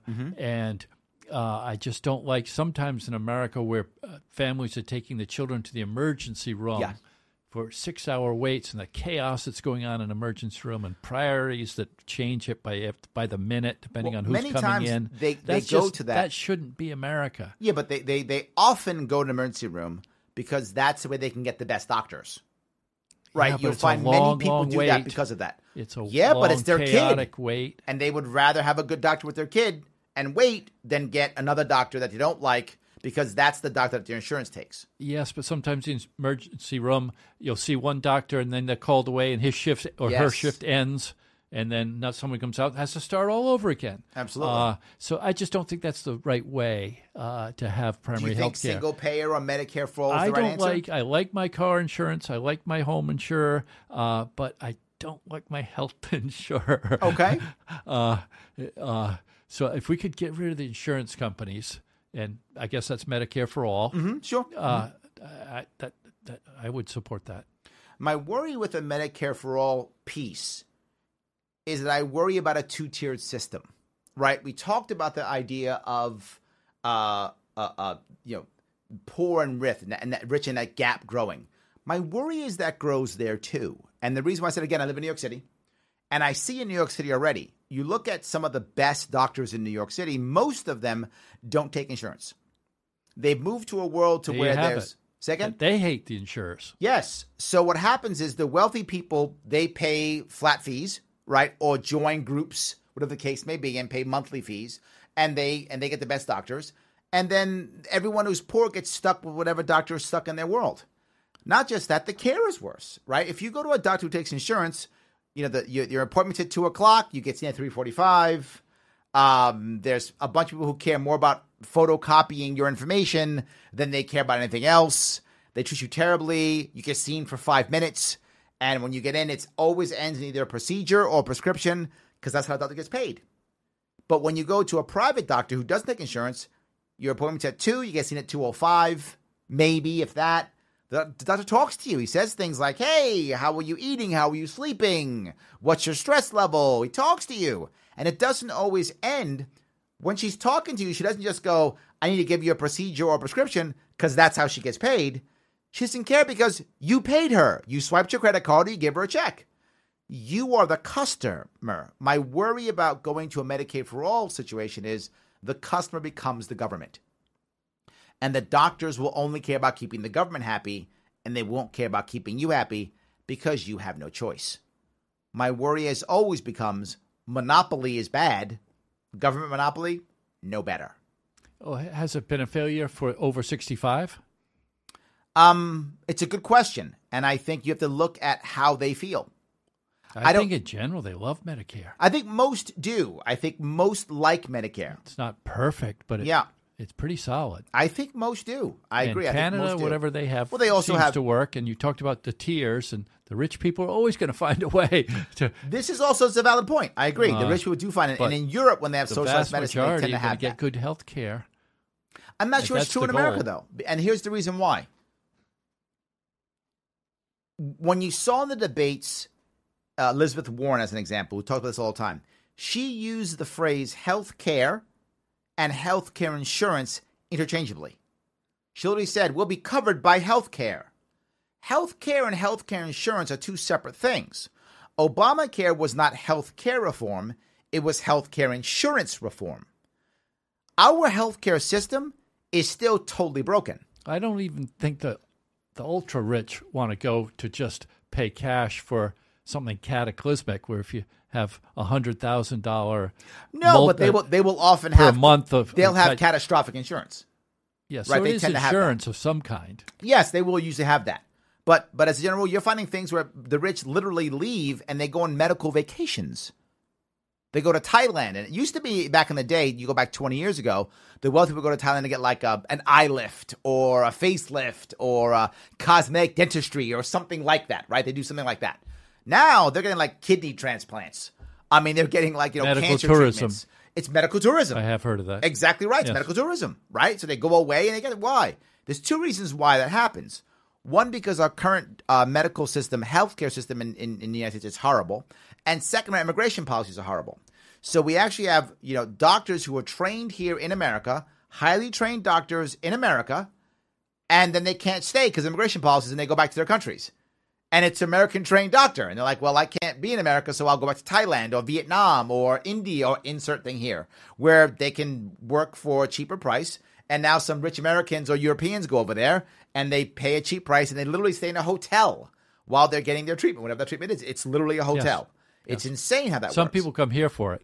Some people do, yes. yes. So they'll, they'll and th- those people also are are paying uh they're out, out of pocket. Yes, right. They're paying out of pocket, of course. So the paying out of pocket thing, I think, happens either way. My worry is in many of those countries, they don't have the one problem that we had, which is after World War II, because of government controls, we tied all insurance to companies because we didn't we didn't want to have a we didn't we had to have wage controls. That legacy has hurt us more than it's hurt other countries. They actually have better healthcare systems. We have a cartel system that's getting bigger and bigger and bigger, where large hospital groups own everything. And now you have doctor groups who own multiple doctor offices, right? Why? Because the bureaucracy is so expensive, they have to centralize bureaucracy. And that's the only way doctors can survive. Not just that, try to find in America American doctors who tell their kids to be doctors. Can't find it anymore. That's because of the insurance companies. Yes, that's correct. Yes, it's a they bad can't stand system. it anymore. Yes, literally, you have American doctors telling their kids, "Don't be a doctor." That's insurance never companies before. will drive you crazy. Yes, this week it's one thing, next week it's another. Absolutely, and true. I have to advise my patients why they why it's a change. And sometimes those patients are elderly, uh, and they don't understand why have I prescription change. Well, the insurance company. Yes. So I have another question, which is a little bit off. Can I go off again? Is it okay? Of course you can. Awesome. Okay. I want to, but before I go on that, guys, if you like what I'm here, what you're hearing, if you like it, please support us. I need you to support us. Head over to patreon.com slash sharpway. Give what you can give. It's important. Go to monthly. You know what? If you want a cool mug, you can get one of these cool mugs just by supporting me monthly. Not just that, you can get this cool shirt. Yes, you can. Just by supporting me monthly. It's that easy. If you do it, go on into Patreon, do that you'll get a cool shirt in the mail. Not too shabby. Not just that, you want me to come out to one of your events? You can do that too. You can have the one and only Larry Sharpe come out to your event. Just support me monthly and you make that happen. Well, Larry, I don't want to support you. You don't have to. Buy my shirt anyway. Go to sharpway.com, buy a cool shirt, tell people you support me. It's okay. You don't even have to. Just lie. You look cool because you have my cool shirt on. Because remember, I am a very handsome man. So do that if you could. All right. I want to shift a little bit if I could. I want to move over to something that a lot of libertarians are passionate about. Passionate about. I'm going to go back also to what I did last last weekend. As I said, I was at an event. It was a, a government blockchain association event, and there we had a person who spoke from the World Bank.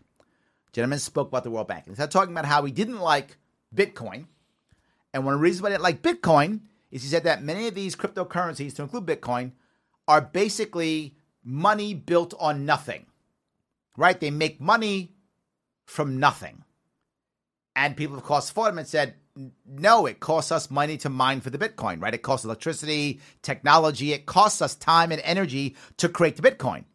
When in reality, the World Bank and all the federal banks and all the and, and all the Federal Reserves and, and all the, uh, the, the the the state banks, they actually make money from nothing when they loan money out. They actually make money from nothing. So I'll ask you: Do you have an opinion on the Federal Reserve? Uh, I'm not an expert. I will say mm-hmm. that. Of all the issues I've dealt with as a mayor and a senator and a, as a councilman before mayor, a governor, mm-hmm. uh, I, I, don't have an overriding passion mm-hmm. on the World Bank. It, it How about just our Federal Reserve? Uh, right now, the only person I've heard who's running talk about this, I think, was Tulsi Gabbard again. I'm sounding like a Tulsi Gabbard fan. Um, she's the best Democrat they have, though. I'll give you that. Best Democrat they have. Um, Tulsi talked about the idea of auditing the Fed. Right back in the day, the big deal uh, with the Ron Paul Republicans was end the Fed. Do you have a feeling either way on auditing or in, the, in fact, I think Trump actually talked about at one point auditing the Fed also. I think he did. Do you have a feeling either way? My only experience was when Alan Greenspan was chair of the Fed, mm-hmm. and uh, and I was a senator, and I did not like he appeared before the various committees, and mm-hmm. I just didn't like the way uh, the Fed steered us into the Great Recession uh, and the deficits, I believe. Mm-hmm. Uh, the tax cuts at the same time, the spending wasn't being cut. We're right. having the tax cuts that favored the wealthy. The rich got richer, and uh, the spending still went up with a six dollar six trillion dollar war, unnecessary war in Iraq. Of course, Katrina happened. Yep. All these costs, uh, adding a prescription drug benefit without paying for it sure. to, to Medicare, so Bush and Cheney could get reelected. That was the only reason they did it to get the elderly vote. Uh, and the Fed just never really steered us away from this deficit spending, uh, and that led to the great crash, in my view, mm-hmm. of 08. And, and, so that's my experience with the Fed. And got us. You're and, not a and fan. in particular, Larry uh, uh, uh, Alan Greenspan and his performance. Okay, so is there his poor performance? Is there a way that we begin? This is a question from from Phil from Facebook. Is there a way that we begin this freedom or liberty beachhead, right? You, we've been talking often tonight about how it's bad and how the country's been lost and how we've got this gap between the rich and the poor, right? So we've got to start somewhere. Where's the start? I think it's on trust. Let's bring Snowden home and say we're we're we're, we're going to adhere to the Fourth Amendment. Hey, by the way, let's adhere to the Geneva Conventions. No more torturing of prisoners. Hey, let's join the rest of the civilized world, most of which does not have capital punishment. Mm-hmm. These are all good libertarian points of view. Oh, sure. by the way, why don't we vote libertarian? I like that one. Okay, you got me on that one. I no like that. deficits, no wars. Those two go together, by the way, because sure. wars are expensive. Yep. We can address the deficit. Uh, let's start with civilized behavior. Other countries will admire us, respect us, and trust us again mm-hmm. the way they used to before we lied to the world about. I agree with you this, everything this, you just and this. said. And Snowden, come home. You're a hero. I got we it. want people to talk about truth. And by the way, let's take away that Presidential Medal of Freedom from George Tenet. I'd love to see that happen. Um, but I got to ask you, this is for the average person, right? What's what's our is is our first step?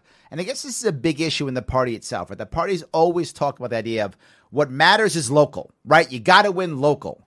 And then you have someone else goes, no, you got to try to win at the presidential level. No, you got to win federal. No, you got to win here. You got to win there, right? There's always an idea on what we should do. There's also an issue that we have in the party which says we should be on every ballot. We should have a thousand candidates. We should try to win every single race.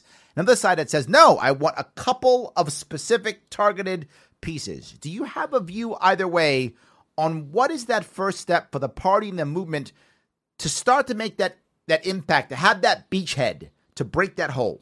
I don't have a magic wand, mm-hmm. and uh, I used to be a Republican in Rhode Island, which is the most heavily Democratic state, arguably, in the country. Mm-hmm. And as Republicans, we'd have that same argument. Right. Do we get? We had six state reps out of seventy-five. Should we try and grow that to twelve? Right. Or we have four state senators out of thirty-eight. Should we grow that to 10 or should we go for governor and go for lieutenant governor and general treasurer and some of the bigger offices? Uh, so we've had that debate uh, Did you find on a an smaller well party, which the libertarians are.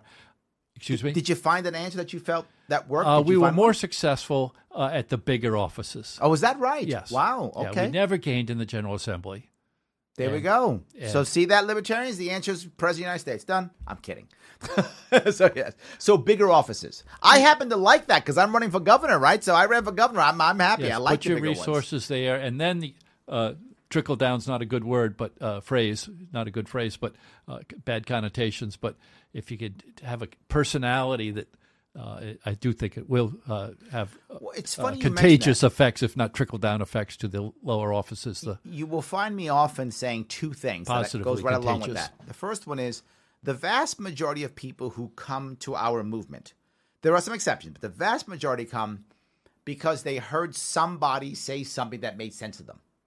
Right? They heard some guy some gal talking, and that person they go, "Oh, that makes sense, huh?" Let me do some homework about what this movement is, or who these people are, or what it is, that kind of thing, right? For me, that was 2012 Gary Johnson. But many people, it was Ron Paul. Back in the day, it was probably Ayn, Ayn Rand. I mean, it was uh, all sorts of people who, who you know, had Harry Browne. Lots of people were able to kind of hear somebody and go, let me check this movement out. So I think you're right. Personality matters. The problem that we have in the party, I think, and the movement as, as in general is people tend to run, think, I'm going to give people an option. They fail and they go away. They aren't doing the trickle down, as you say. I'm hoping that I'm the guy who's trying to do some of that trickle down. As I said, this weekend I'm heading upstate to raise money for others, right? I'm trying to stay active and helping others. I'm trying to move issues forward. Today I was talking about the, the vaping in, issue here in New York State. I'm trying to keep pushing forward because I think our party has done a pretty bad job of that in the past 40 years. So I think that's why somebody was asking you if you're going to come aboard to our movement, right? How are you going to be able to be some one of those guys who's going to help us grow? Where very, very often people come in and go, "I love you guys," and then they leave. It's common they come and then they leave. They either actually leave the party and go back to the old party, or they just kind of go away and we never see them again. That's a common problem. So I think now people are looking at you going, "Wait a minute, he's here now. Is he going to stay?" This guy going to show up for a couple years and bail on us? well, I've done the others, and I'm not going back. Oh, there I we know go. that Okay. much. All right. So um, I'm happy you- here. yes. Okay. I'm I'm glad. I'm glad. I'm to happy to be invited on your show. Of course, absolutely. I'm, I'm happy to hear that. That's good. All right, let me see if I can grab. Someone's asking this one of me. Will I consider anywhere for president in the future, like 2024 or 2028? All I can say is maybe. I have no idea. I'm not running for president in 2020, guys. Thank you so much for that. Not going to happen. I mean, that's a thousand times. Not going to happen. No, not going to happen. Would I consider in the future? Maybe. I don't know. That's that's totally wide open. Might be Governor Sharpe by then. Could I could be a governor by then? So why would I want to do that? Exactly right. Who knows? I could be governor of New York. You never know. So um, I think I've grabbed most of these questions. Um, one other one I want to ask if I could. Um, are you planning on coming to the LP National Convention in Austin next year in May? Is that are you planning? I'd like to be there. And Awesome. Learn more. I'm just, uh, as I said, meeting more people in the party and uh, been invited on your show here today and Mm-hmm. enjoying it. And uh, so, whatever invitation is expe- extended, and uh, I, I like being involved. Yeah, yeah. The funny thing about about the the convention in in May is, you know, it's it it can be very May or July? It's in May. Okay. Yes, in May. Austin. Yes, it'll be in Austin, Okay, Texas. excuse me. Excuse in. May. Yeah. Okay. Austin, Texas in May. Yeah. Is that um you'll see a, you'll see the delegate class of the Libertarian Party, right? Which is the group of people who can afford to leave and go to Austin for a couple of days. It's a different group of libertarians, right? You will find that delegate class. Um, and they aren't always the same as the activists that you'll find within the actual states. It's a different different type of, of, of person. And you'll also find that when you get there, um, there's some fighting there, right? Because we don't we don't have someone who's a guarantee when they walk in the door. There was battle last, and there's, there's battles often, right? So I, I think you'll you may be uh, surprised on who you see, um, but you'll see all the factions there for sure. Yeah. Well, I've That- been to all sure. the Republicans and Democratic conventions as when I was in those parties. Sure, this will probably be smaller, and probably not uh, not covered sadly on TV as I wish it would be. Except C-SPAN, I think covers us. Oh, good. I think C-SPAN does. I don't think the major ones do. Eventually, they will. We will- Eventually, they will. we will make it happen. So Daniel has that because Daniel wants you to come. I'm I'm sure. So um, all right. Um, James asked, "What would you do about the social security situation now?" There are a lot of millennials right now, particularly millennials, who think that when they retire, there's no social security. They believe it's done. There's no chance. They're worried and concerned. Do you have a view on that? What would you do? Yeah, that's real. Uh, people, I- millennials I know, absolutely feel that way. And uh, it's a valuable safety net uh, against the cataclysm that was the depression, and Mm-hmm. just to survive, to have a little income, something to survive on, and it has a lot to do with uh, people living longer. Sure. One out of seven live to ninety. Tomorrow's my mother's ninety-third birthday. Wow, it's amazing. Yeah. It's Uh, amazing. and s- people just living longer when we originally uh, put in Social Security back in the 30s, Mm-hmm. and the age has ticked up a little bit, uh, but uh, address that somehow. Means testing is a, another way of Mm-hmm. uh, saving it for the millennials, making sure some kind of safety net is there. Uh, So the are you a cataclysm does of- hit again. Are you a fan of raising the retirement age? I mean, some people talk about raising 67, 70. I've, I've heard many people talking about that. Is that something you're a fan of? Well, I, it, the the difficulty is in some professions, hardworking, outdoor professions, the same longevity uh, doesn't apply. Mm-hmm. And sh- to someone that's working in an office in an air conditioned office in the heat, as opposed to someone that's outside in some field somewhere, uh, it, that's just not fair.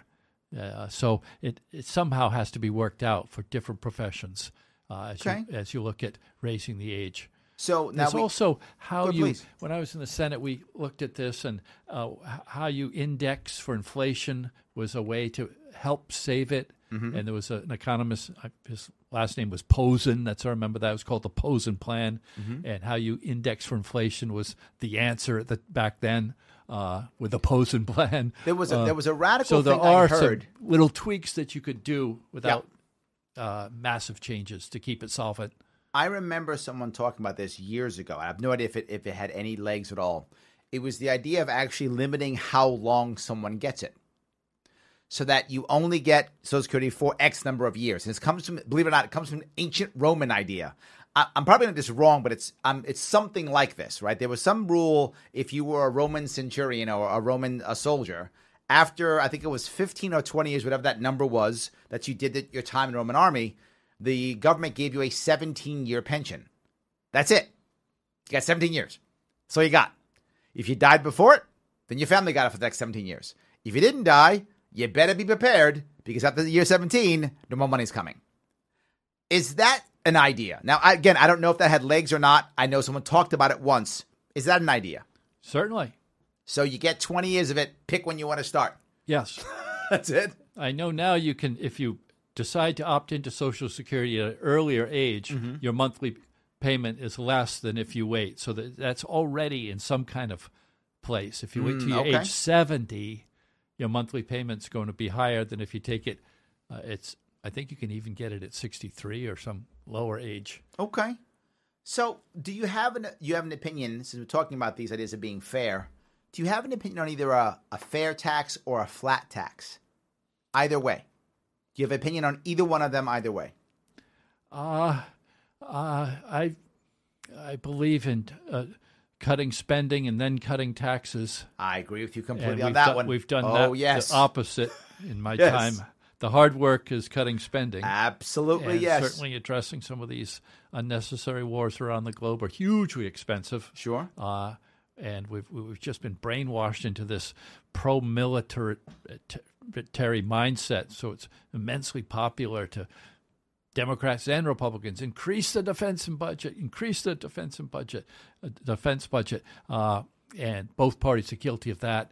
Uh, and and that money could be used much better for cutting taxes. Then we wouldn't have to talk about flat taxes and all these other things. Just Okay. cut our spending. Cut spending. More about that taxing later. Yes, and that that will follow if you, well, if you're funny. a good management of uh, the government, When I, when which I, I, was, I believe, governor- as mayor and governor. I, I love that. When I ran for governor, I spoke about that often. People would say, "Larry, you never talked about you know lowering taxes." And I said, "Yeah, I'm not about lowering taxes. If I if I just lower taxes, one of two things happens: someone else pays that tax. I've shifted a tax burden, right? Or I've increased debt. Both are bad. I've got to worry about creating surpluses. I've got to worry about cutting spending. I've got to be able to push surpluses down to my counties so the counties can begin to cut taxes where they think the problem is. So I was about making surpluses, reducing spending, and if anything, eliminating taxes completely on a certain level, right? Getting rid of a school tax, totally. Or getting rid of an income tax completely, right? Not just lowering it so that, okay, it feels good now, but someone else pays the price. I agree with you completely.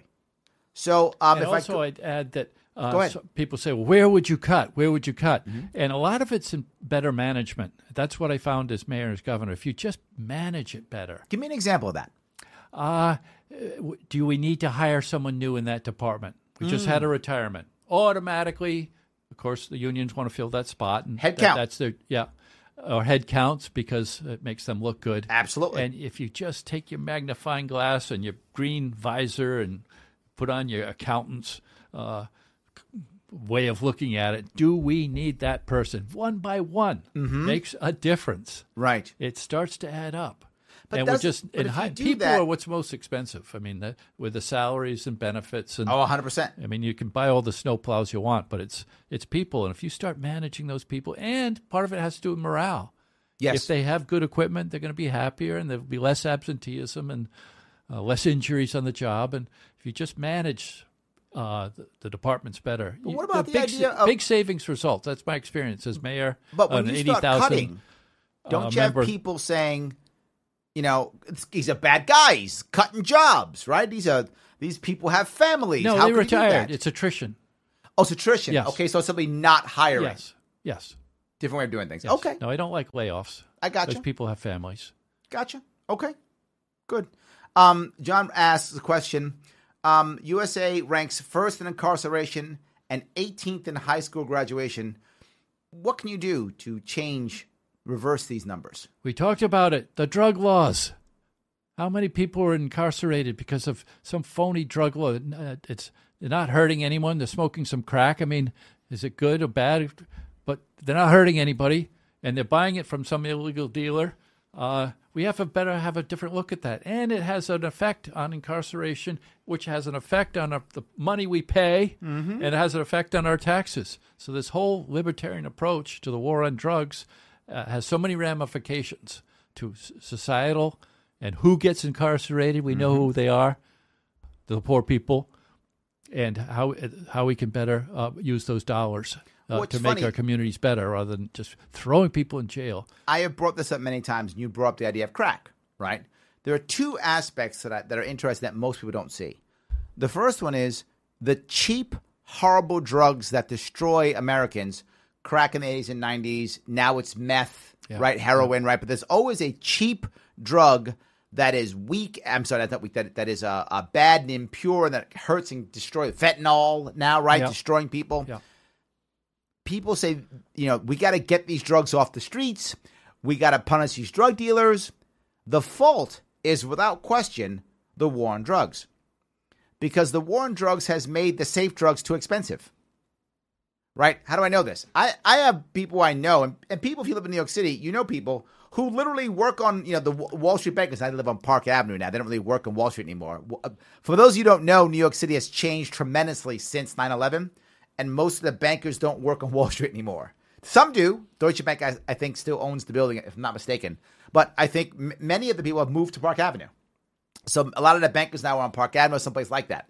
But a lot of these bankers, you know, they're literally doing coke. Or nowadays they've actually changed. A lot of are snorting Adderall. Adderall is not the cool thing now. So they don't they don't snort coke, they snort Adderall instead. Literally snorting at it, crack it up and, and snort Adderall. That's how they stay up and do all that work. They gotta work 16, 18 hours a day. And where's the overdose? None. It's actually a safe drug. It may not be good, they may become addicts, and that's bad. But some of these guys make three million dollars a year, so they can take you know half a million dollars and put it into their habit. So they don't care because they're making that kind of money. But but the point being, it's a safer drug. They're not dying of overdose. When's the last time you It's the heard? cheap drugs. yes, the cheap drugs are the hard ones. Yes, That's what kill you. Yes. So the poor people get hammered, right? So the war on drugs, the reason why people don't do cocaine and Adderall is because they're expensive or hard to get. So they go get something else, right? They actually try to get oxycodone if they can. They try to get the oxys if they can, right? They, so they, they go, oh, my back hurts this week. And they go to six doctors. They try to get oxycodone, crush it up and snort that or inject that or sell that, whatever the case may be. When that runs out, because now we're going to get these doctors. So now doctors don't prescribe as much. So now they can't get it anymore. So what do they do? Heroin. When heroin becomes too expensive, what do you get? Meth. These drugs came because of the war on drugs. There'd be no meth if there was no war on drugs. Literally, there'd be no meth if there was no war. The government made meth. The government made the heroin. It, it wouldn't exist. We wouldn't need it. We'd have uh, better drugs. People would use better drugs. They would. Now, I, I remember during the uh, during the campaign, people would say, "But Larry, how can you be, you know, for this drug, that drug? You know, my son, my daughter, my so and so died from this drug, an overdose." And I would literally say to the person, "Look, let me ask you a question, if I could. When your your loved one died, was it like they were in a rehab and they came out and then they got a new dealer or something like that? And they go, yeah, that's what happened. Or it was a fentanyl. Yeah, it was fentanyl. Yeah, yeah, yeah, exactly. So to be clear, if that drug had been legal, while your loved one might still be an addict, they wouldn't be dead. The drug didn't kill your loved one. The war on drugs killed your loved one. If you want to blame somebody for your loved one's death, great. Blame every president since Nixon. Blame all of them. Every one of them could have ended the war on drugs. None of them did. You can blame them. Because if it wasn't for that, they wouldn't be dead. That's I know that. Now you might say, well, Larry, you never had addict in your family. Yes, I had. My mom was an addict. My mom went to prison. I, I have had one in my family. I know what it is when it's when they have to choose between you or the drug. They choose the drug. That's how that works. I get it. But the drug didn't kill them. The war on drugs did. The the the market didn't necessarily make meth. The war on drugs did. Everything bad is because of our prohibition. That every if you ever talk about prohibition from alcohol days, the exact same thing happened here. We have learned nothing, and it drives me crazy. I completely agree. End the war on drugs. It ends incarceration, and then change our school system. Well done, Larry. There we go. Very See well that? done. There we go. That's Yeah, the that's issue. Good one. Um, do you have a feeling on how we can change education? Joe asks, do you have a way of you think of changing our education system, knowing that it's not going well itself, right? Obviously, in the war on drugs, but on the system itself, education. Do we have a way of dealing with that? What I heard again last weekend in, during the uh, the Government Blockchain Association event was many of the people there were worried that we don't have enough American kids learning the skills to be technically savvy and that's why we're constantly having to hire foreign workers to come in or getting stuff done in India or China or Thailand or whatever the case may be. That we need better, stronger American workers, and when it comes to technology, and they believe that starts in high school and junior high school. I don't know if that's true, but that's what I that's what they believed. What do you think? Any any any feeling either way? Somehow, United States is the greatest country in the world, indisputably. And I like to say it's because of our educational system. And it's locally based. The federal government really doesn't have anything to do with our education system. Well, they fund it. No, no, no. Elementary through secondary is all done with property taxes. It's all with local school boards. And then state colleges, higher education is state. I know as a governor, I had to put Maybe in the in money. Rhode Island, in New York State, the the the, the, educational budget is about money, four we get billion Pell dollars of federal money. Uh, in New York State about it's about a 60 billion dollar budget give or take and about 4 billion comes from the federal government and about out if not mistaken 60, out of 60 billion yeah. So about four 4 billion billion comes in what form? are usually grants but also depending upon how we do right? The, the the government the federal government decides on how good the schools are by numbers it decides. And it's actually a, an, an algorithm that most people don't even know how it works. I don't either it's an algorithm they put together and that's how the state funds It's it probably and that's how the special federal edu- government says it That's probably special education funding because when that the, too when the Supreme Court passed the mandate that public education has to take every student, no matter what the physical or mental challenges might be, that was a mandate. Mm-hmm. The federal government said, "Well, we'll fund individual with disabilities education act IDA up to forty percent." They never have, but that is still a lot of money coming. It is. to the $4 local communities. That's lot. probably the four billion Yes. coming on the special. But traditionally, uh, our education system has been locally based and elementary Mm-hmm. through secondary, ju- elementary, junior high, and high school. And then state colleges have been funded by state budgets. I know as governor, Sure. we had to put in the money for URI, University of Rhode Island, Rhode Island College, the state uh, institutions of higher education. And so that's one thing the federal government should kind of keep their fingers out of. I agree Yes, completely. Yes. keep the funding for the special ed because it's a federal mandate. But other than that, leave it to what made America the greatest country in the world. That's a good education system, I, I think you find devoid of federal though. interference. I'm agreeing with you, but I think that's that's not happening. If you look at what's happening now, you're finding more and more centralization. Right? They're centralizing more. Federal government saying if you want this grant, you must do X. State government saying if you want this, you must do Y. So again, when it comes to New York State, I don't know Rhode Island at all, so I apologize my ignorance on that. I only know New York State. New York State, out of that other 40 uh, 56 billion dollars or so, it's about 50-50 local from state. It's Yeah, about the 50-50. poorer communities in Rhode Island get state. Yes, about assistance. 50-50, right, Yeah. give or take. But The richer problem communities is, don't get any state aid. Yeah, but but the, the state, New New, York Canaan, State, guess do- Connecticut. just does it with federal, with, just does it with with uh with um strings attached, which creates more administrators. And in New York State, as an example, you know, the average teacher in New York State makes about eighty thousand dollars a year, which, by the way, across the country is a very good salary. There are many t- sta- states where teachers make a whole lot less. So yeah, we're doing decent when it comes to teachers in New York. Now that's skewed by New York City. So some of the upstate communities teachers aren't doing so well. It's skewed right for the entire state. But the average administrator makes double that, over 150k. Some administrators in New York State make three or four hundred thousand dollars a year.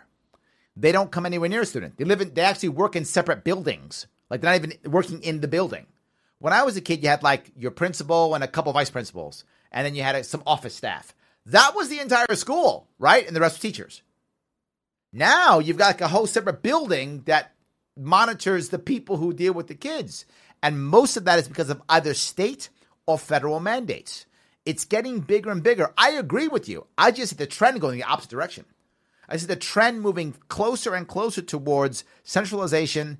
And as things go wrong, more centralization versus not less. And I wish you would go back to less. I agree Well, I with you. do remember uh, George W. Bush talking about the No Child Left Behind and all the billions of dollars Oh, dollars yes. in a federal program. And I'm thinking, Thank you. Yes, absolutely. keep your fingers out of a system that hasn't traditionally had federal involvement. It's working relatively well with the greatest country in the world. It always can be improved, but I, I was not a fan of No Child Left Behind. Well, I bring this up, right? The Department of Education federally Another federal program. actually i mean it, it existed since the 1800s but it was really just kind of like a library. It didn't really do anything right? It didn't start doing anything until around 1980 give or take. That's when it actually started to have some teeth.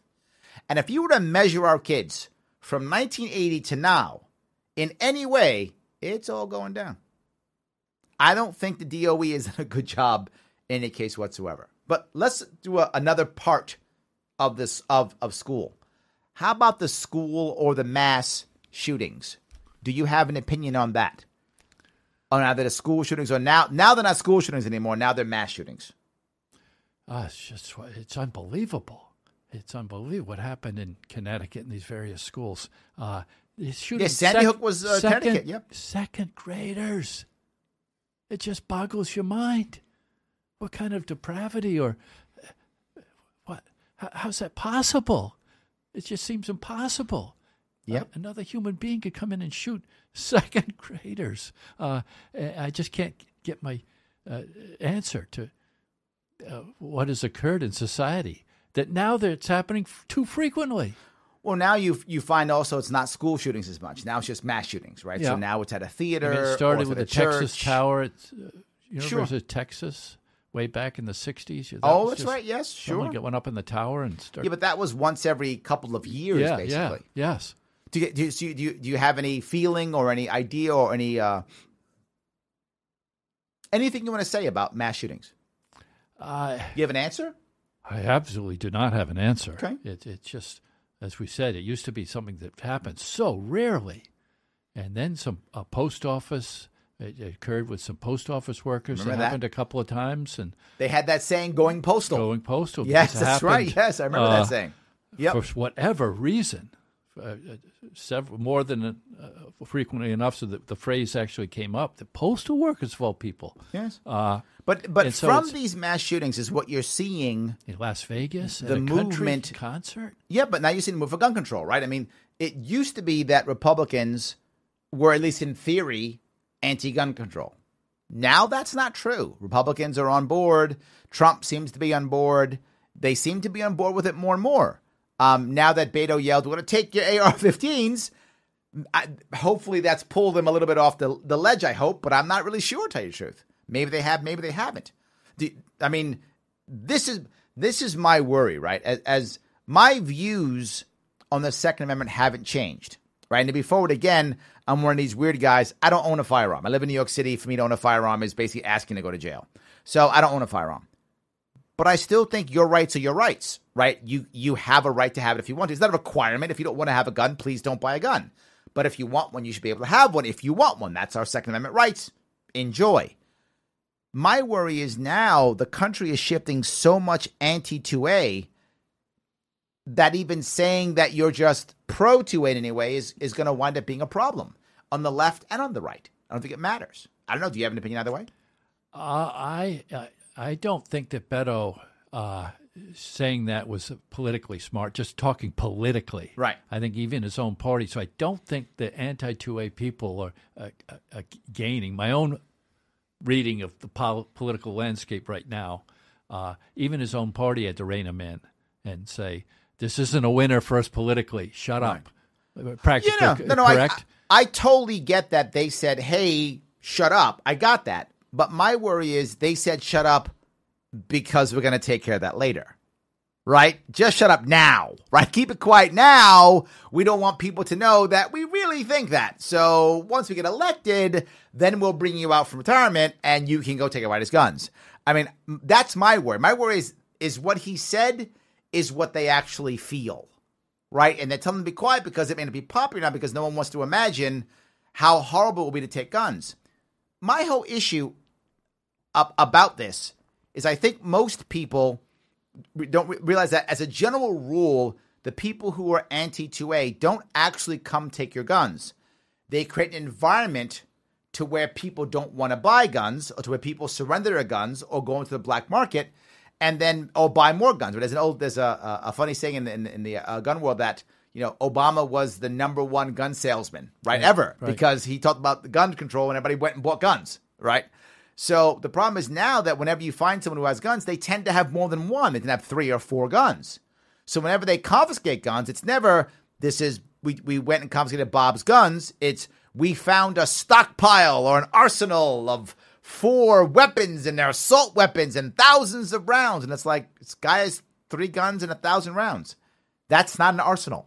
I worked in the Army and Marine Corps. I know what an arsenal looks like. That's not one, right? We had literally hundreds of weapons, thousands of weapons. We had hundreds of thousands of rounds. We had lots and lots of ammunition. That's an arsenal. You know, three pistols and a thousand rounds, that's like an average gun owner, right? That's that's not a problem at all. But I think it's it's a propaganda piece. Well, uh, I know, uh, just politically speaking, uh, that a lot of red states used to be blue. Yeah. Uh, West Virginia, oh, North yeah? Dakota, South Dakota. Yeah. Changed over the years, and a lot of it had to do with uh, 2A issues. Sure. Let me ask you a final question, if I could. It's, it's a bit personal, but I think it may give some insight for our audience. This comes from John. He says, What do you wish they had taught you in school? I was happy. I had a pub- good public education through seventh grade. Uh, what do I wish they taught me? Uh, I, I was lucky. I had good teachers. Oh, that's good. I'm glad. The way I love uh, that. Uh, you know, if I, I could have gone back, any bad experiences. I wish they would have taught me about entrepreneurship. That I had to learn all on my own the hard way. Right? If if I had anything that I could go back and say what was which school had taught me, it would have been how to start a business, what business is about, understanding markets, any of those things. I wish high school had taught me that. I had to learn all of that the hard way on my own after I got out of the Marine Corps. And I wish I would have had a clue. And when I got out of the Marine Corps, I had no clue. I was going in blind and I made terrible errors. I look back now and I go, wow, I can't believe I was that ignorant, that naive, the things that I did. It was terrible. I really wish I had I had learned more. That's well, a good one. Yes. Well, Governor, I want to say thank you for coming tonight. I really well, appreciate it. Um, I'm very happy. It was good. I think the audience got an idea of who you are and and what you think. And I hope people reach out to you and, and chat with you more. And again, guys, if you want to help me out, please like all my social media, like my Facebook page, Sharpe Way, like my YouTube page, Sharpe Way, like my Twitter and my Instagram, Sharpe Way. Like it all. It's important. We have to keep growing. And if you like what you're seeing, then support me in those ways. I hope to see you all next week. I will have the talented Matt Welch here from Reason Magazine. We'll have that for two hours. And again, this time your phone calls. Thank you so much for those of you who piped in on the social media. We will have some live phone calls next week. I will see you then next week on The Sharpe Way. Thank you, Larry. Thank you.